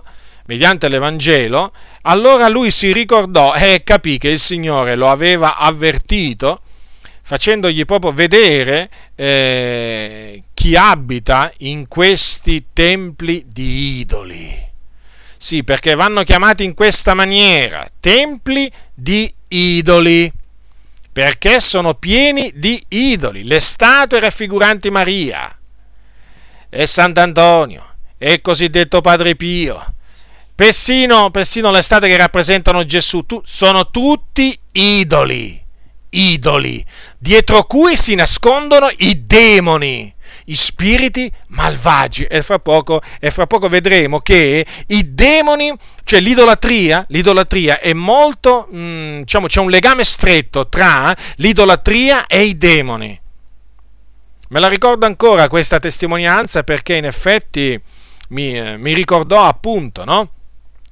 Eh, mi ricordò appunto diverse cose che eh, sono scritte nella, nella, parola di Dio. E proprio sono alberghi di demoni, proprio alberghi di demoni questi luoghi, pieni di idoli. Guardate, eh, per quello dice la scrittura fuggite l'idolatria, perché proprio dietro gli idoli si nascondono i demoni, non solo tramite, dietro, eh, non solo dietro le statue di Buddha, non solo tramite, eh, dietro le statue dell'induismo, di Krishna, le immagini di Krishna e di tutti questi loro, diciamo, eh, Shiva e così via, dietro questi idoli appunto che raffigurano gli dei indù, non solo dietro quei idoli, dietro quelle immagini, quelle statue si nascondono demoni e questo è diciamo, è stato confermato da fratelli proprio che hanno visto proprio nel regno spirituale proprio dei demoni che avevano le stesse sembianze di queste immagini e statue degli, degli, diciamo, della, religione, della religione indù, ma anche dietro queste statue, queste immagini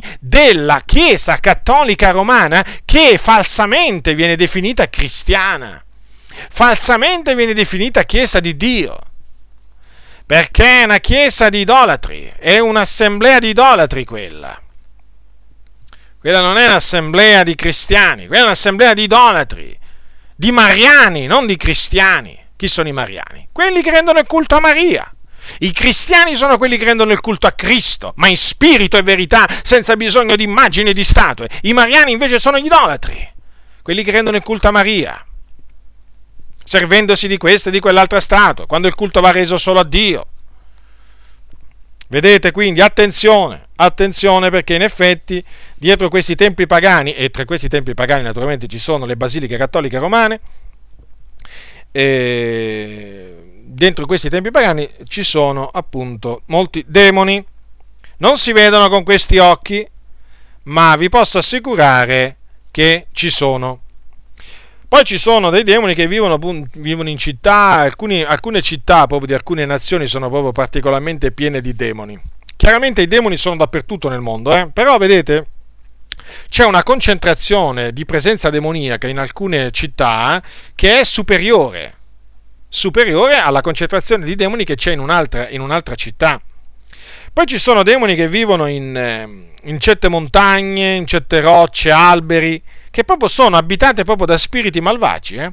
E i pagani che vivono in quei posti eh, sanno bene questo, infatti vanno là proprio a rendere il culto a questi, a questi spiriti.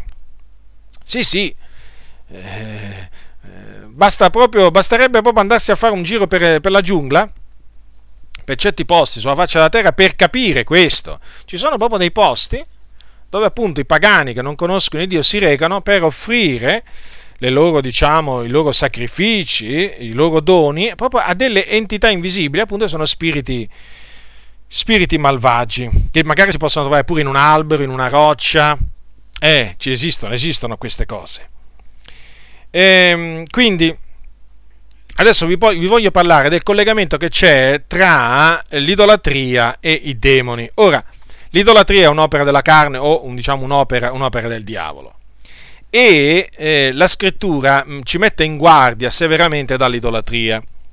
Eh, in particolare l'Apostolo Paolo eh, lo fa, non solo l'Apostolo Paolo, ma comunque l'Apostolo Paolo lo fa in Primo Corinzi. Prendete il Primo Corinzi capitolo 10. Allora, Primo Corinzi capitolo 10, versetto 19.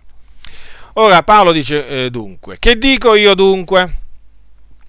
Che la carne sacrificata agli idoli sia qualcosa? Che un idolo sia qualcosa? Tutt'altro.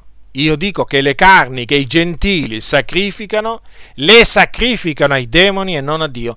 Ora io non voglio che abbiate comunione coi demoni. Voi non potete bere il calice del Signore e il calice dei demoni. Voi non potete partecipare alla mensa del Signore e alla mensa dei demoni. O vogliamo noi provocare il Signore a gelosia? Siamo noi più forti di Lui?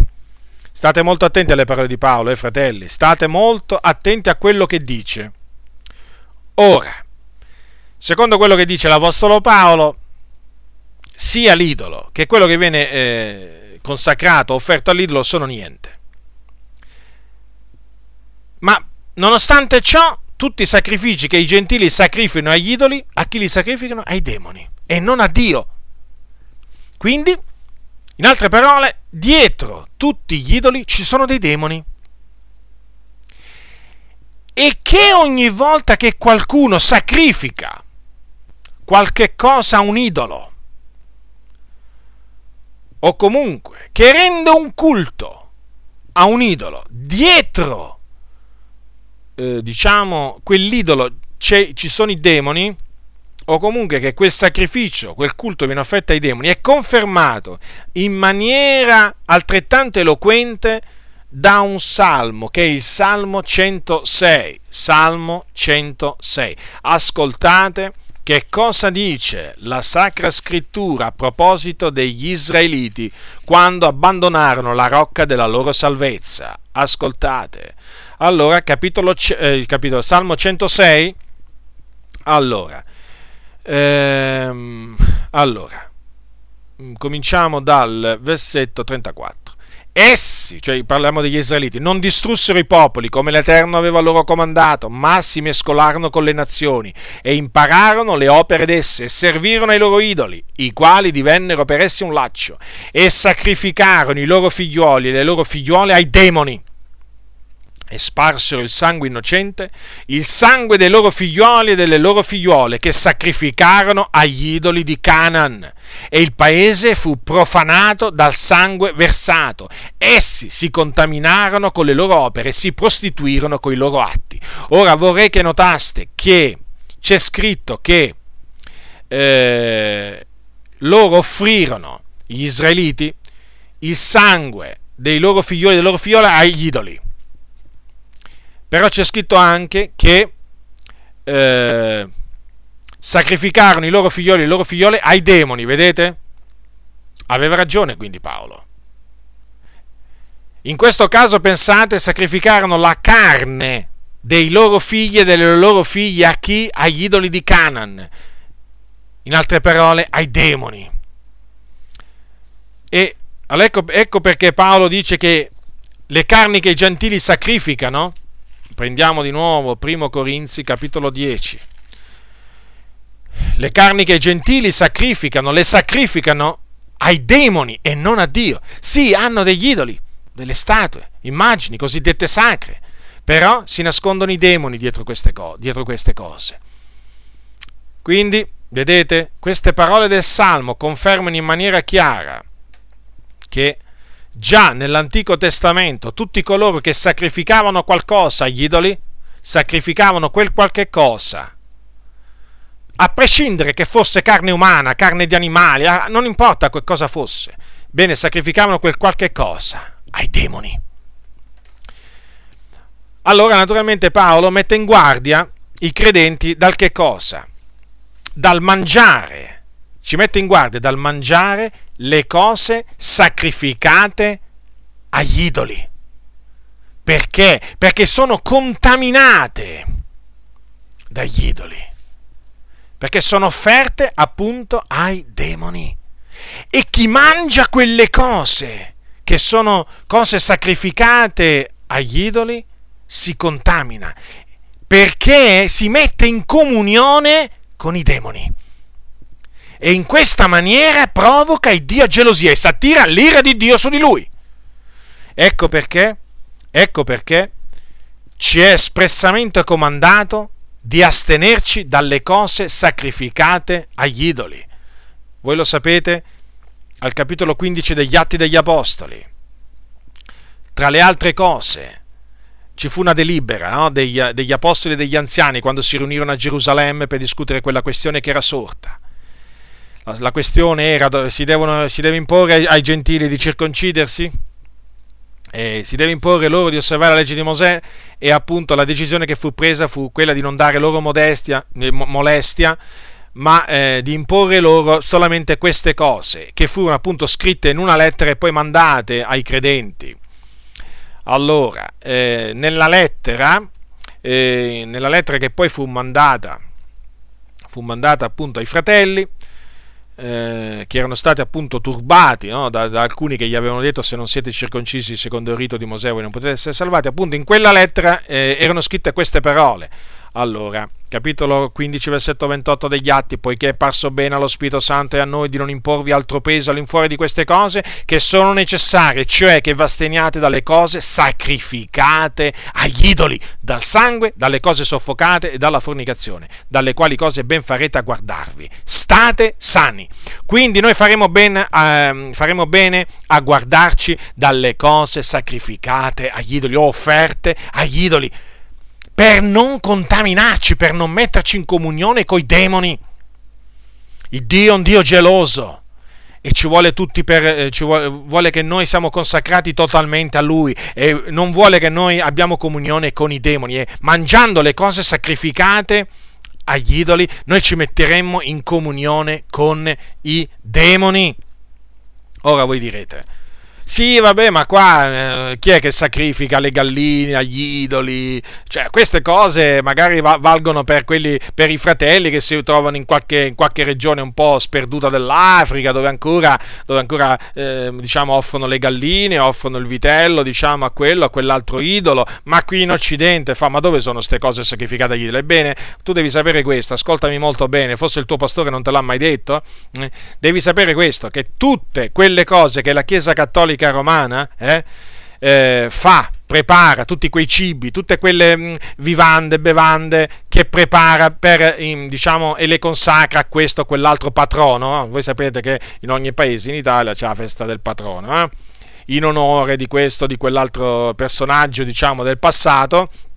Eh, hanno le loro immagini, le loro statue e così via. Ebbene, loro consacrano questo o quest'altra cosa, no? Eh, a, quel, a, a, quel, a, quell'idolo. Ebbene, tu devi sapere che quella cosa è una cosa sacrificata agli idoli. E tu, fratello o sorella nel Signore, ti devi astenere da quella cosa per non metterti in comunione con i demoni. Per non provocare il Signore a gelosia e quindi per non attirarti l'ira di Dio su di te.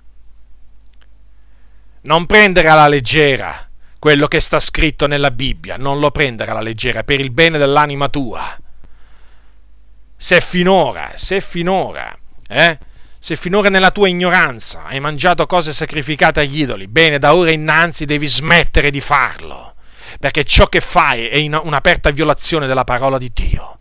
Smetti di mangiare cose sacrificate agli idoli.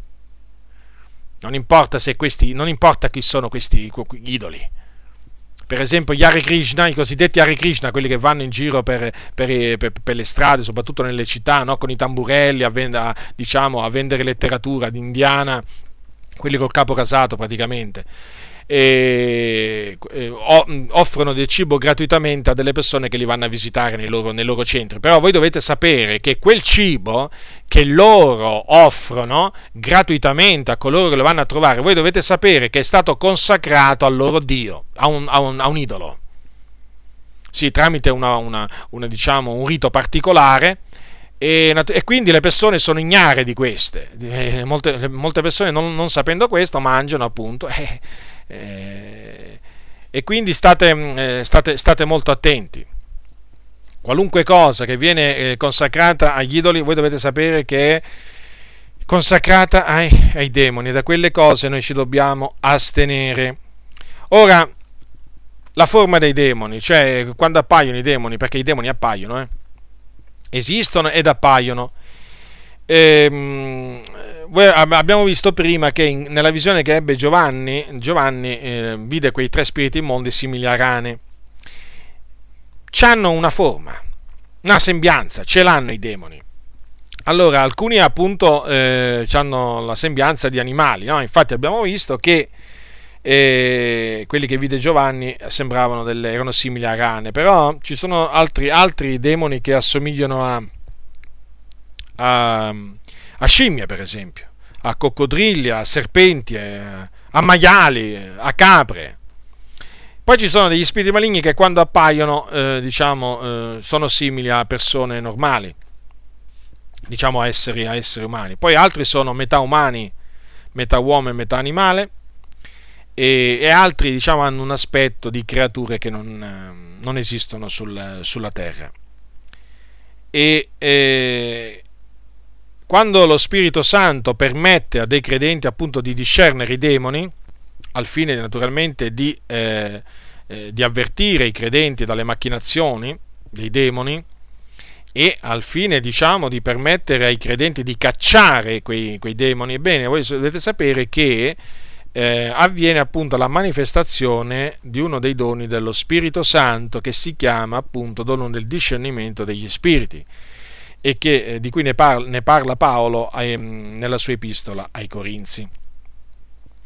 Eh, ora, adesso vi voglio parlare appunto della, delle possessioni demoniache e delle...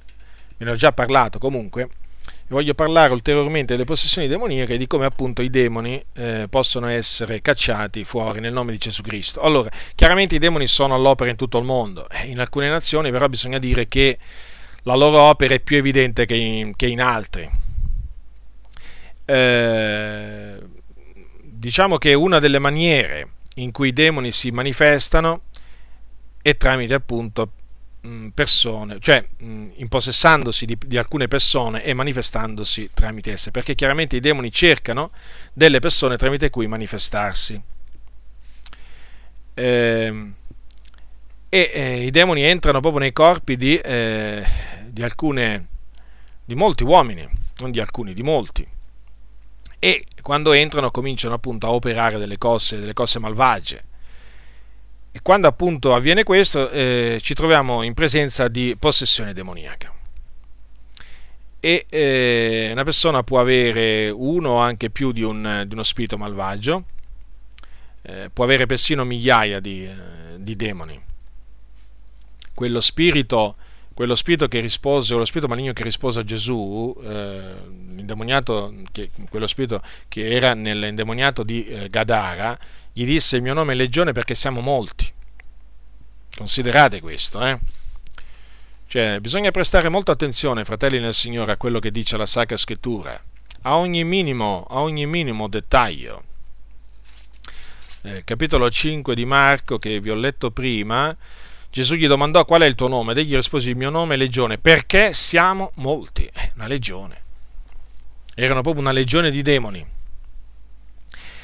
E chiaramente quando una persona, eh, quando uno spirito maligno o più spiriti maligni entrano in una persona, quella persona perde il controllo del suo corpo e comincia a fare, a dire co- strane cose. Cioè il comportamento di quella persona cambia totalmente. Ora, vediamo vediamo in che maniera una persona, le persone diciamo, possono diventare eh, possedute. Allora, eh, ci sono delle persone che diventano possedute alla nascita perché, perché sono stati consacrati quando sono nati al diavolo, dai loro genitori, sì. Alcuni della verità sono stati pure consacrati al diavolo quando erano ancora nel grembo della loro madre. E quindi i demoni cominciano a manifestarsi in queste persone proprio sin dalla loro fanciullezza.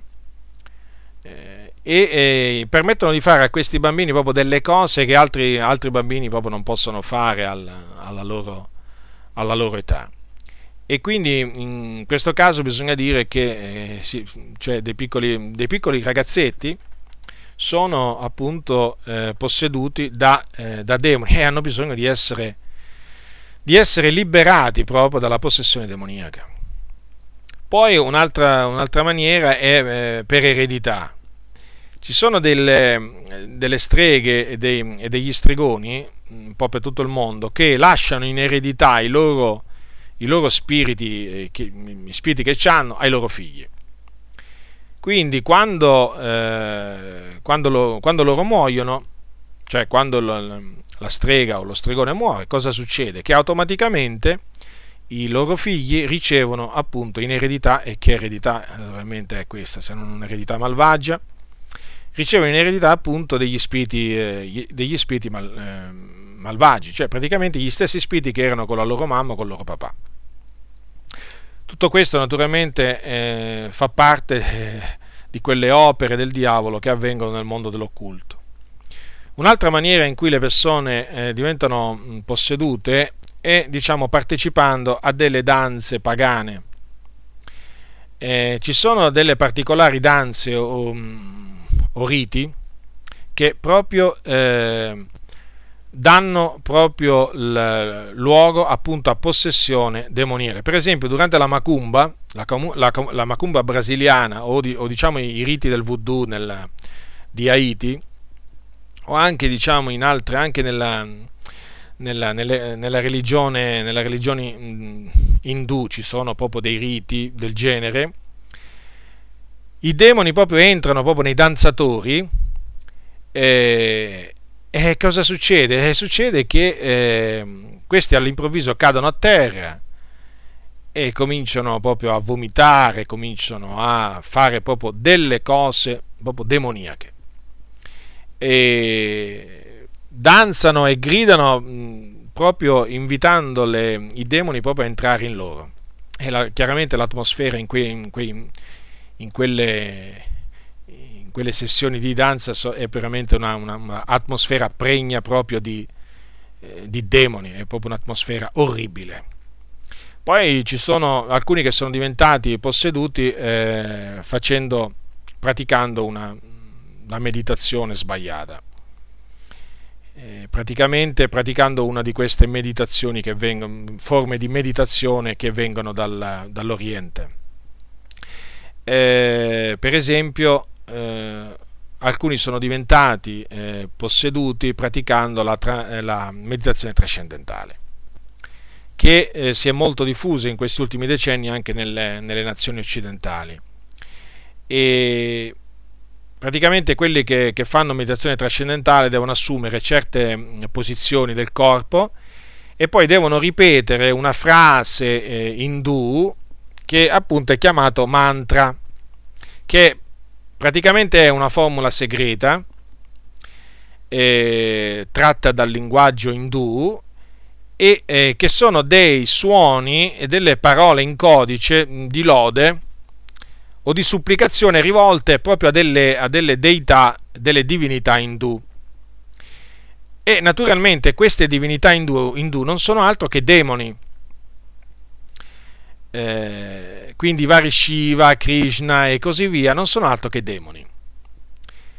E eh, voi dovete sapere che il, lo scopo, lo scopo ultimo di questa eh, meditazione trascendentale, che è molto diffusa e praticata anche da molte persone dello spettacolo, sportivi e così via, e lo scopo è quello di portare eh, la mente dell'uomo ad unirsi con un, un essere trascendentale così viene chiamato, il cui nome è Brahman.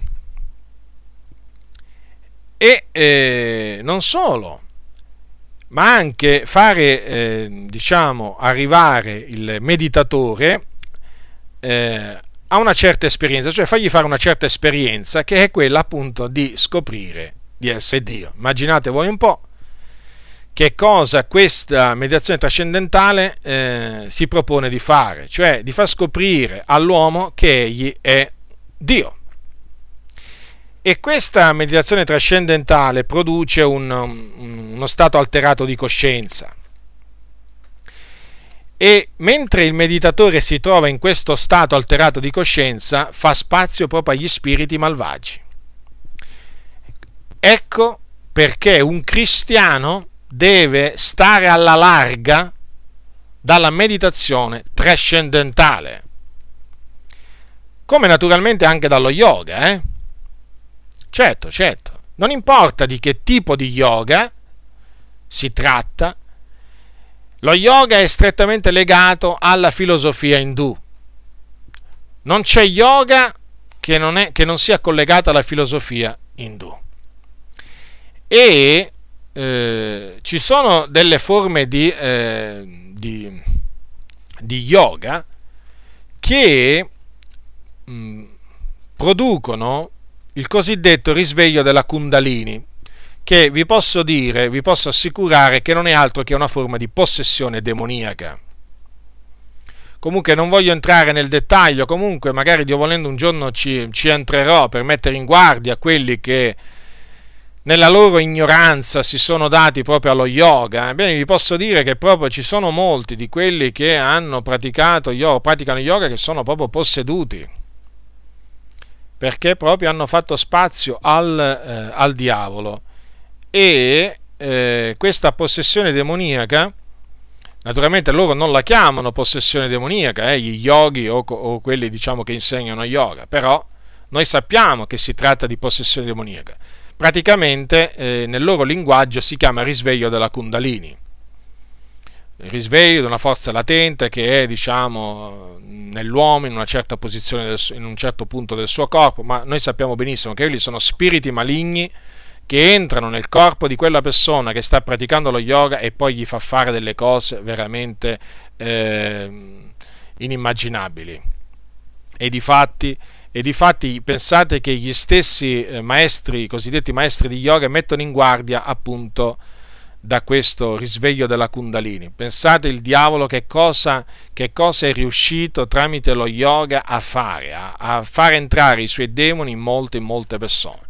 Non sto dicendo che tutti quelli che praticano yoga sono posseduti, ma vi posso assicurare che eh, molti veramente hanno fatto spazio proprio ai demoni nella loro vita eh, tramite, questo risve- eh, tramite, questo risveglio della Kundalini. Quindi state alla larga, riprovate proprio questa tras- meditazione trascendentale, tutte queste altre tipi di eh, meditazioni che vengono dall'Oriente e naturalmente yoga proprio state alla larga, fratelli, perché sono tutte opere del diavolo, di cui il diavolo si usa per proprio distruggere eh, la mente e il corpo di tante persone. Poi un'altra maniera in cui le persone eh, diventano possedute, per esempio, eh, praticando appunto lo spiritismo o comunque partecipando a delle sedute spiritiche, no? dove loro dove, dove, dove le, le persone si recano per andare a consultare un medium che sarebbe praticamente la persona, lo spiritista, che mette in contatto eh, le persone che vanno alla seduta spiritica con appunto i, mm, i, morti. Però il fatto è questo, che le persone che vanno a consultare i morti non è che parlano poi con i morti, ma parlano con i demoni e, e quindi fanno spazio ai demoni. Eh, I demoni si travestono, comunque camuffano, eh, ca- mm, si camuffano e si presentano appunto sotto forma di, di Tizio, Caio Sempronio, imitano la sua voce e la persona che li va a consultare pensa di, di trovarsi davanti il papà, la mamma, la sorella, invece non sa che quello è un demone. E eh, spesso appunto eh, questo andare alle sedute spiritiche appunto eh, si è eh, tramutato in possessione demoniaca. Eh, certo perché là si manifestano proprio i demoni poi altre persone sono diventate possedute partecipando alle, alle, alle, diciamo, alle messe, messe, nere, no?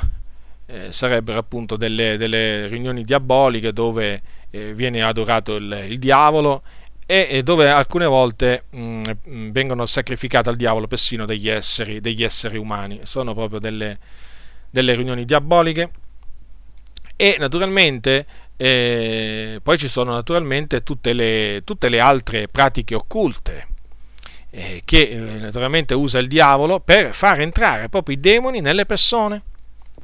E naturalmente ricordatevi che il diavolo riesce a presentare, a presentare qualsiasi arte occulta, diabolica, diciamo ehm, in una maniera eh, diciamo che apparentemente non sembra, non sembra dannosa, non sembra, non sembra cattiva.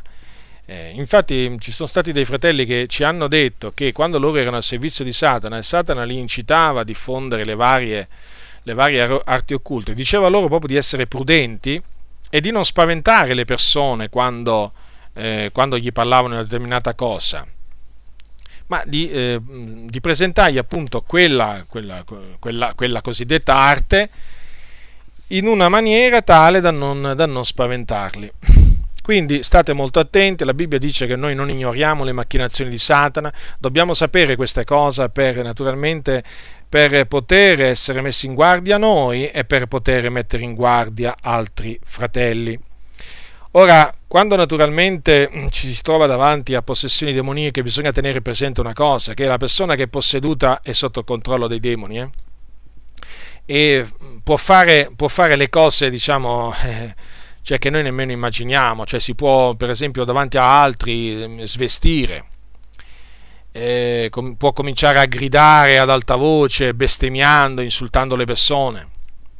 E eh, dovete sapere che molte volte eh, la, persona, la persona posseduta parla con una voce che non è assolutamente normale, è la voce proprio, una voce diabolica che non è la, la voce di quella persona. Poi la persona può andare pure a vivere nelle tombe, la persona può andare a vivere pure nelle tombe o nei cimiteri, può cominciare a tagliarsi con dei coltelli o comunque a percuotersi con delle pietre e può anche cominciare a, a manifestare una, una, potenza, una potenza sovrumana. Eh? Eh, il, l'indemoniato, di, l'indemoniato, di, Gadara aveva una, una potenza che, era, che, era, sovrumana. Infatti riusciva proprio a rompere tutti quei eh, eh, ceppi con cui veniva legato, le catene, spezzava tutto e naturalmente quella era una forza che gli dava, gli davano, gli dava il demone. Può succedere pure che il posseduto sparisce, eh, proprio sparisce proprio dalla vista delle altre persone, e poi ricompare tempo dopo. Sono, cioè, ricordo una testimonianza di un fratello che raccontava proprio che un bambino, un bambino era posseduto da demoni e all'improvviso spariva. Si trovava per esempio in casa a giocare magari con i suoi fratelli, all'improvviso spariva proprio.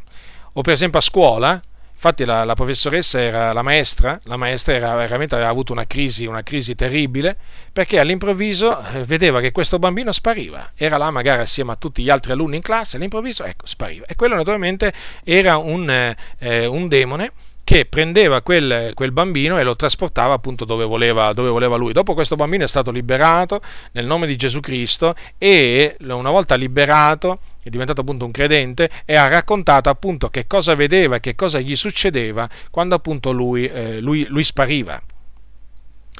E, ehm, poi per esempio eh, può, eh, eh, può, pure buttarsi, il demone può pure buttare questa persona a terra eh?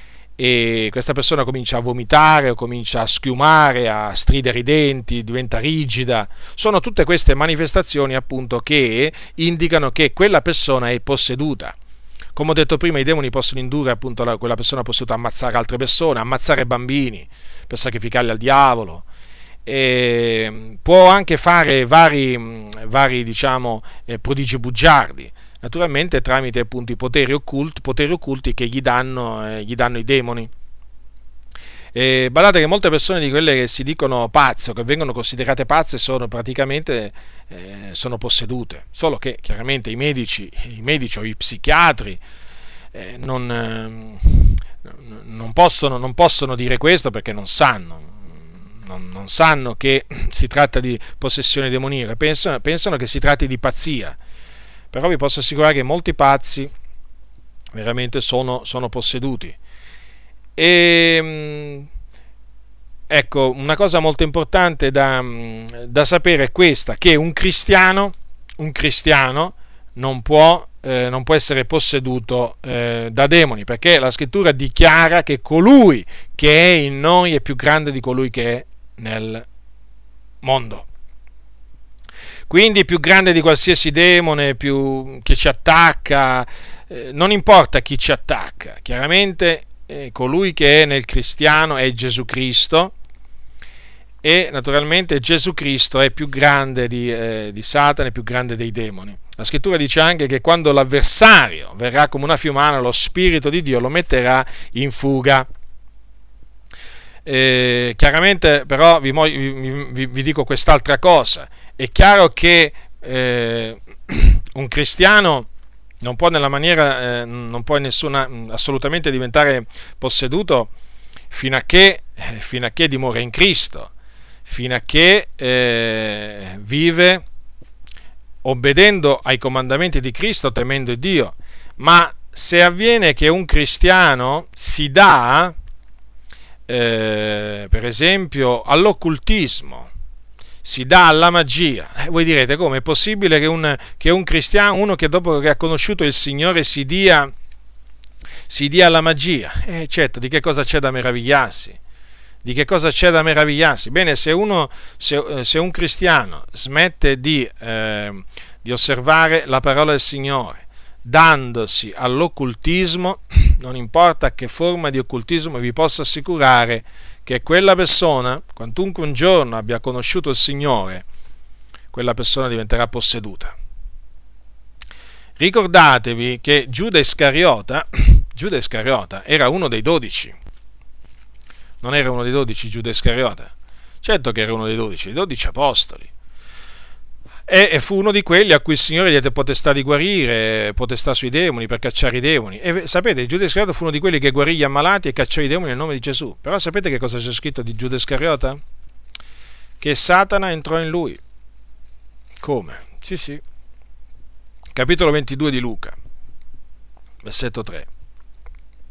E Satana entrò in Giuda chiamato Iscariota, che era del numero dei dodici, ed egli andò a conferire coi capi sacerdoti e i capitani sul come lo, lo, darebbe loro nelle mani. Avete notato dunque? Qui c'è scritto così: Satana entrò in Giuda. Eppure Giuda aveva creduto inizialmente, aveva ricevuto potestà di guarire, potestà di cacciare i demoni. Quindi state in guardia, stiamo in guardia, fratelli, stiamo in guardia. Come dice la scrittura, non fate posto al diavolo. Dice resistetegli, resistetegli, sottomettetevi dunque a Dio, resistete al diavolo ed egli fuggirà da voi. Noi sappiamo quello che dobbiamo fare, facciamolo e ce ne troveremo bene, il Signore ci protegge, però naturalmente dal canto nostro noi non dobbiamo fare posto al diavolo. Allora, com'è che può, eh, com'è che allora il, i, i posseduti possono essere liberati?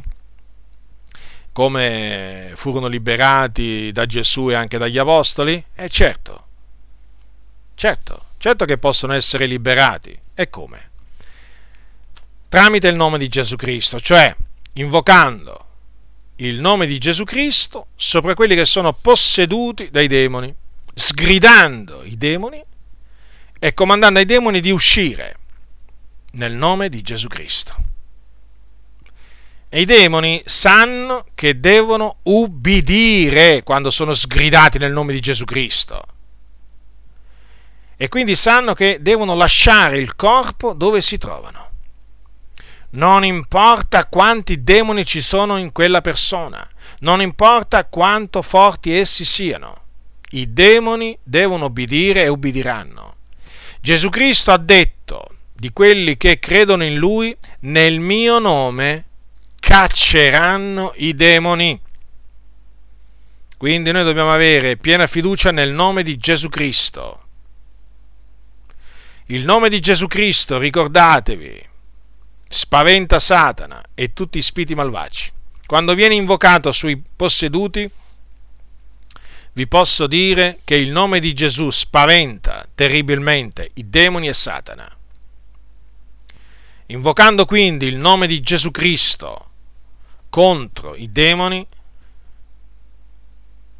i prigionieri vengono liberati dalla potenza dello Spirito Santo, perché naturalmente, come abbiamo visto, i demoni vengono cacciati per l'aiuto dello Spirito di Dio.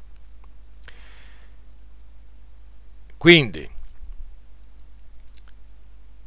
continuiamo a avere piena fiducia nel nome di Gesù Cristo. Per quanto riguarda il destino dei demoni, i demoni saranno gettati nello stagno ardente di fuoco di zolfo, cioè nel fuoco eterno, che come abbiamo visto prima è stato preparato per il diavolo e i suoi angeli. E, e loro lo sanno, eh? Lo sanno qual è il destino che diciamo li aspetta, la fine che li aspetta. Infatti, in Matteo capitolo 8 allora, Matteo capitolo 8 versetto 29, leggiamo che, allora, eh, parliamo de, qui degli indemoniati di Gadara, c'è scritto che eh, questi indemoniati si misero a gridare quando videro Gesù queste parole, capitolo 8, versetto 29. Che v'è fra noi e te, figliol di Dio? Sei tu venuto qua prima del tempo per tormentarci? Gli fecero questa domanda. Ora avete notato? I demoni gli fecero questa domanda. Ma sei tu venuto qua prima del tempo per tormentarci? Quindi sanno che c'è un tempo in cui loro saranno tormentati. Certamente non era ancora arrivato il tempo, diciamo ai giorni di Gesù, ma questo tempo arriverà e arriverà quando saranno gettati nello stagno ardente di fuoco e di zolfo, dove saranno appunto eh, tormentati nei secoli dei secoli. C'è un tempo ben preciso, stabilito da Dio, in cui poi loro saranno gettati nel fuoco eterno e là saranno tormentati per sempre. Quindi, per concludere questo breve insegnamento, vi voglio dire questo. Ora noi non temiamo Satana, non abbiamo paura di Satana, non abbiamo paura eh, dei demoni, perché noi crediamo in colui che è più grande di Satana e più grande di tutti gli spiriti malvagi. Ve lo ripeto, Giovanni dice colui che è in voi è più grande di colui che è nel mondo. Vi voglio leggere queste parole, Giovanni allora, eh, capitolo 4, versetto 4 di Prima Giovanni, voi siete da Dio, figlioletti, e li avete vinti perché colui che è in voi è più grande di colui che è nel mondo. Quindi è evidente che se colui che è in noi è più grande di colui che è nel mondo, di chi dobbiamo avere paura? Noi? Noi crediamo, ricordatevelo questo qua, nostra, noi abbiamo riposto la nostra fiducia in colui che ha disarmato o spogliato i principati e le potenze e ne ha fatto un pubblico spettacolo trionfando su di essi tramite la croce, tramite il suo sangue. Noi crediamo in colui che è il capo di ogni principato e potenza. Noi crediamo in colui che è risuscitato dai morti ed è asceso in cielo alla destra del Padre. E gli angeli, le autorità e le potenze sono sottomessi a lui. E il suo nome e il nome di questa persona è Gesù Cristo. Gesù Cristo, il figlio di Dio. Noi non abbiamo paura di Satana, non abbiamo paura dei demoni perché noi abbiamo vinto il diavolo. Questo dice Giovanni nella sua prima epistola. E come lo abbiamo vinto? Noi lo abbiamo vinto per il sangue dell'agnello e tramite la parola della nostra testimonianza. E Dio ci conduce sempre in trionfo in Cristo. Lui ci ha dato autorità per vincere tutta la potenza del nemico e niente ci potrà fare del male. Ci ha dato delle armi spirituali tramite cui noi possiamo resistere nel giorno malvagio, opporci alle insidie del diavolo e rimanere in piedi. Queste, queste armi spirituali fanno parte della armatura di Dio. Ricordatevi pure che Dio ha messo, ha fatto attorno a noi, ha messo attorno a noi un riparo, una protezione, come l'aveva messa attorno a Giobbe. E lui e, e Dio ci preserva dal maligno e ci libera dal maligno. Ci libera il Signore. Quindi Tenetele ben presente queste cose, fratelli nel Signore. Tenetele ben presente perché sono di grande consolazione per noi che abbiamo conosciuto il Dio, per noi che abbiamo conosciuto il figliuolo di Dio Gesù Cristo. Dunque, state saldi nella fede Continuate a rimanere attaccati alla parola di Dio. Temete il Dio, fuggite il male. E come dice Paolo, astenetevi da ogni specie di male o ogni apparenza di male, per non fare posto al diavolo. Quindi temete il Dio. Rifugiatevi veramente sotto le sue ali e non abbiate per nulla paura né di Satana e neppure dei suoi demoni. Noi abbiamo in noi colui che ha vinto e distrutto il diavolo. siamo dalla parte dei vincitori. Piena fiducia nel nome di Gesù Cristo, fratelli, abbiate piena fiducia nel nome di Gesù Cristo, nel sangue dell'agnello, perché per esso noi abbiamo vinto, abbiamo vinto il nemico. E un'altra cosa, non rimanete indifferenti davanti alle macchinazioni di Satana. Non rimanete indifferenti davanti alle opere infruttuose delle tenebre. Non rimanete indifferenti davanti alle eresie che gli spiriti seduttori diffondono nel mondo. Non rimanete indifferenti. Levate la vostra voce in difesa della fede e in difesa della verità, perché questo è quello che vuole il Signore. Noi dobbiamo riprovare le opere infruttuose delle tenebre, non importa di che genere esse siano. Fatelo e il Signore sarà con voi. La grazia del Signore nostro Gesù Cristo sia con tutti coloro che lo amano con purità incorrotta. Amen.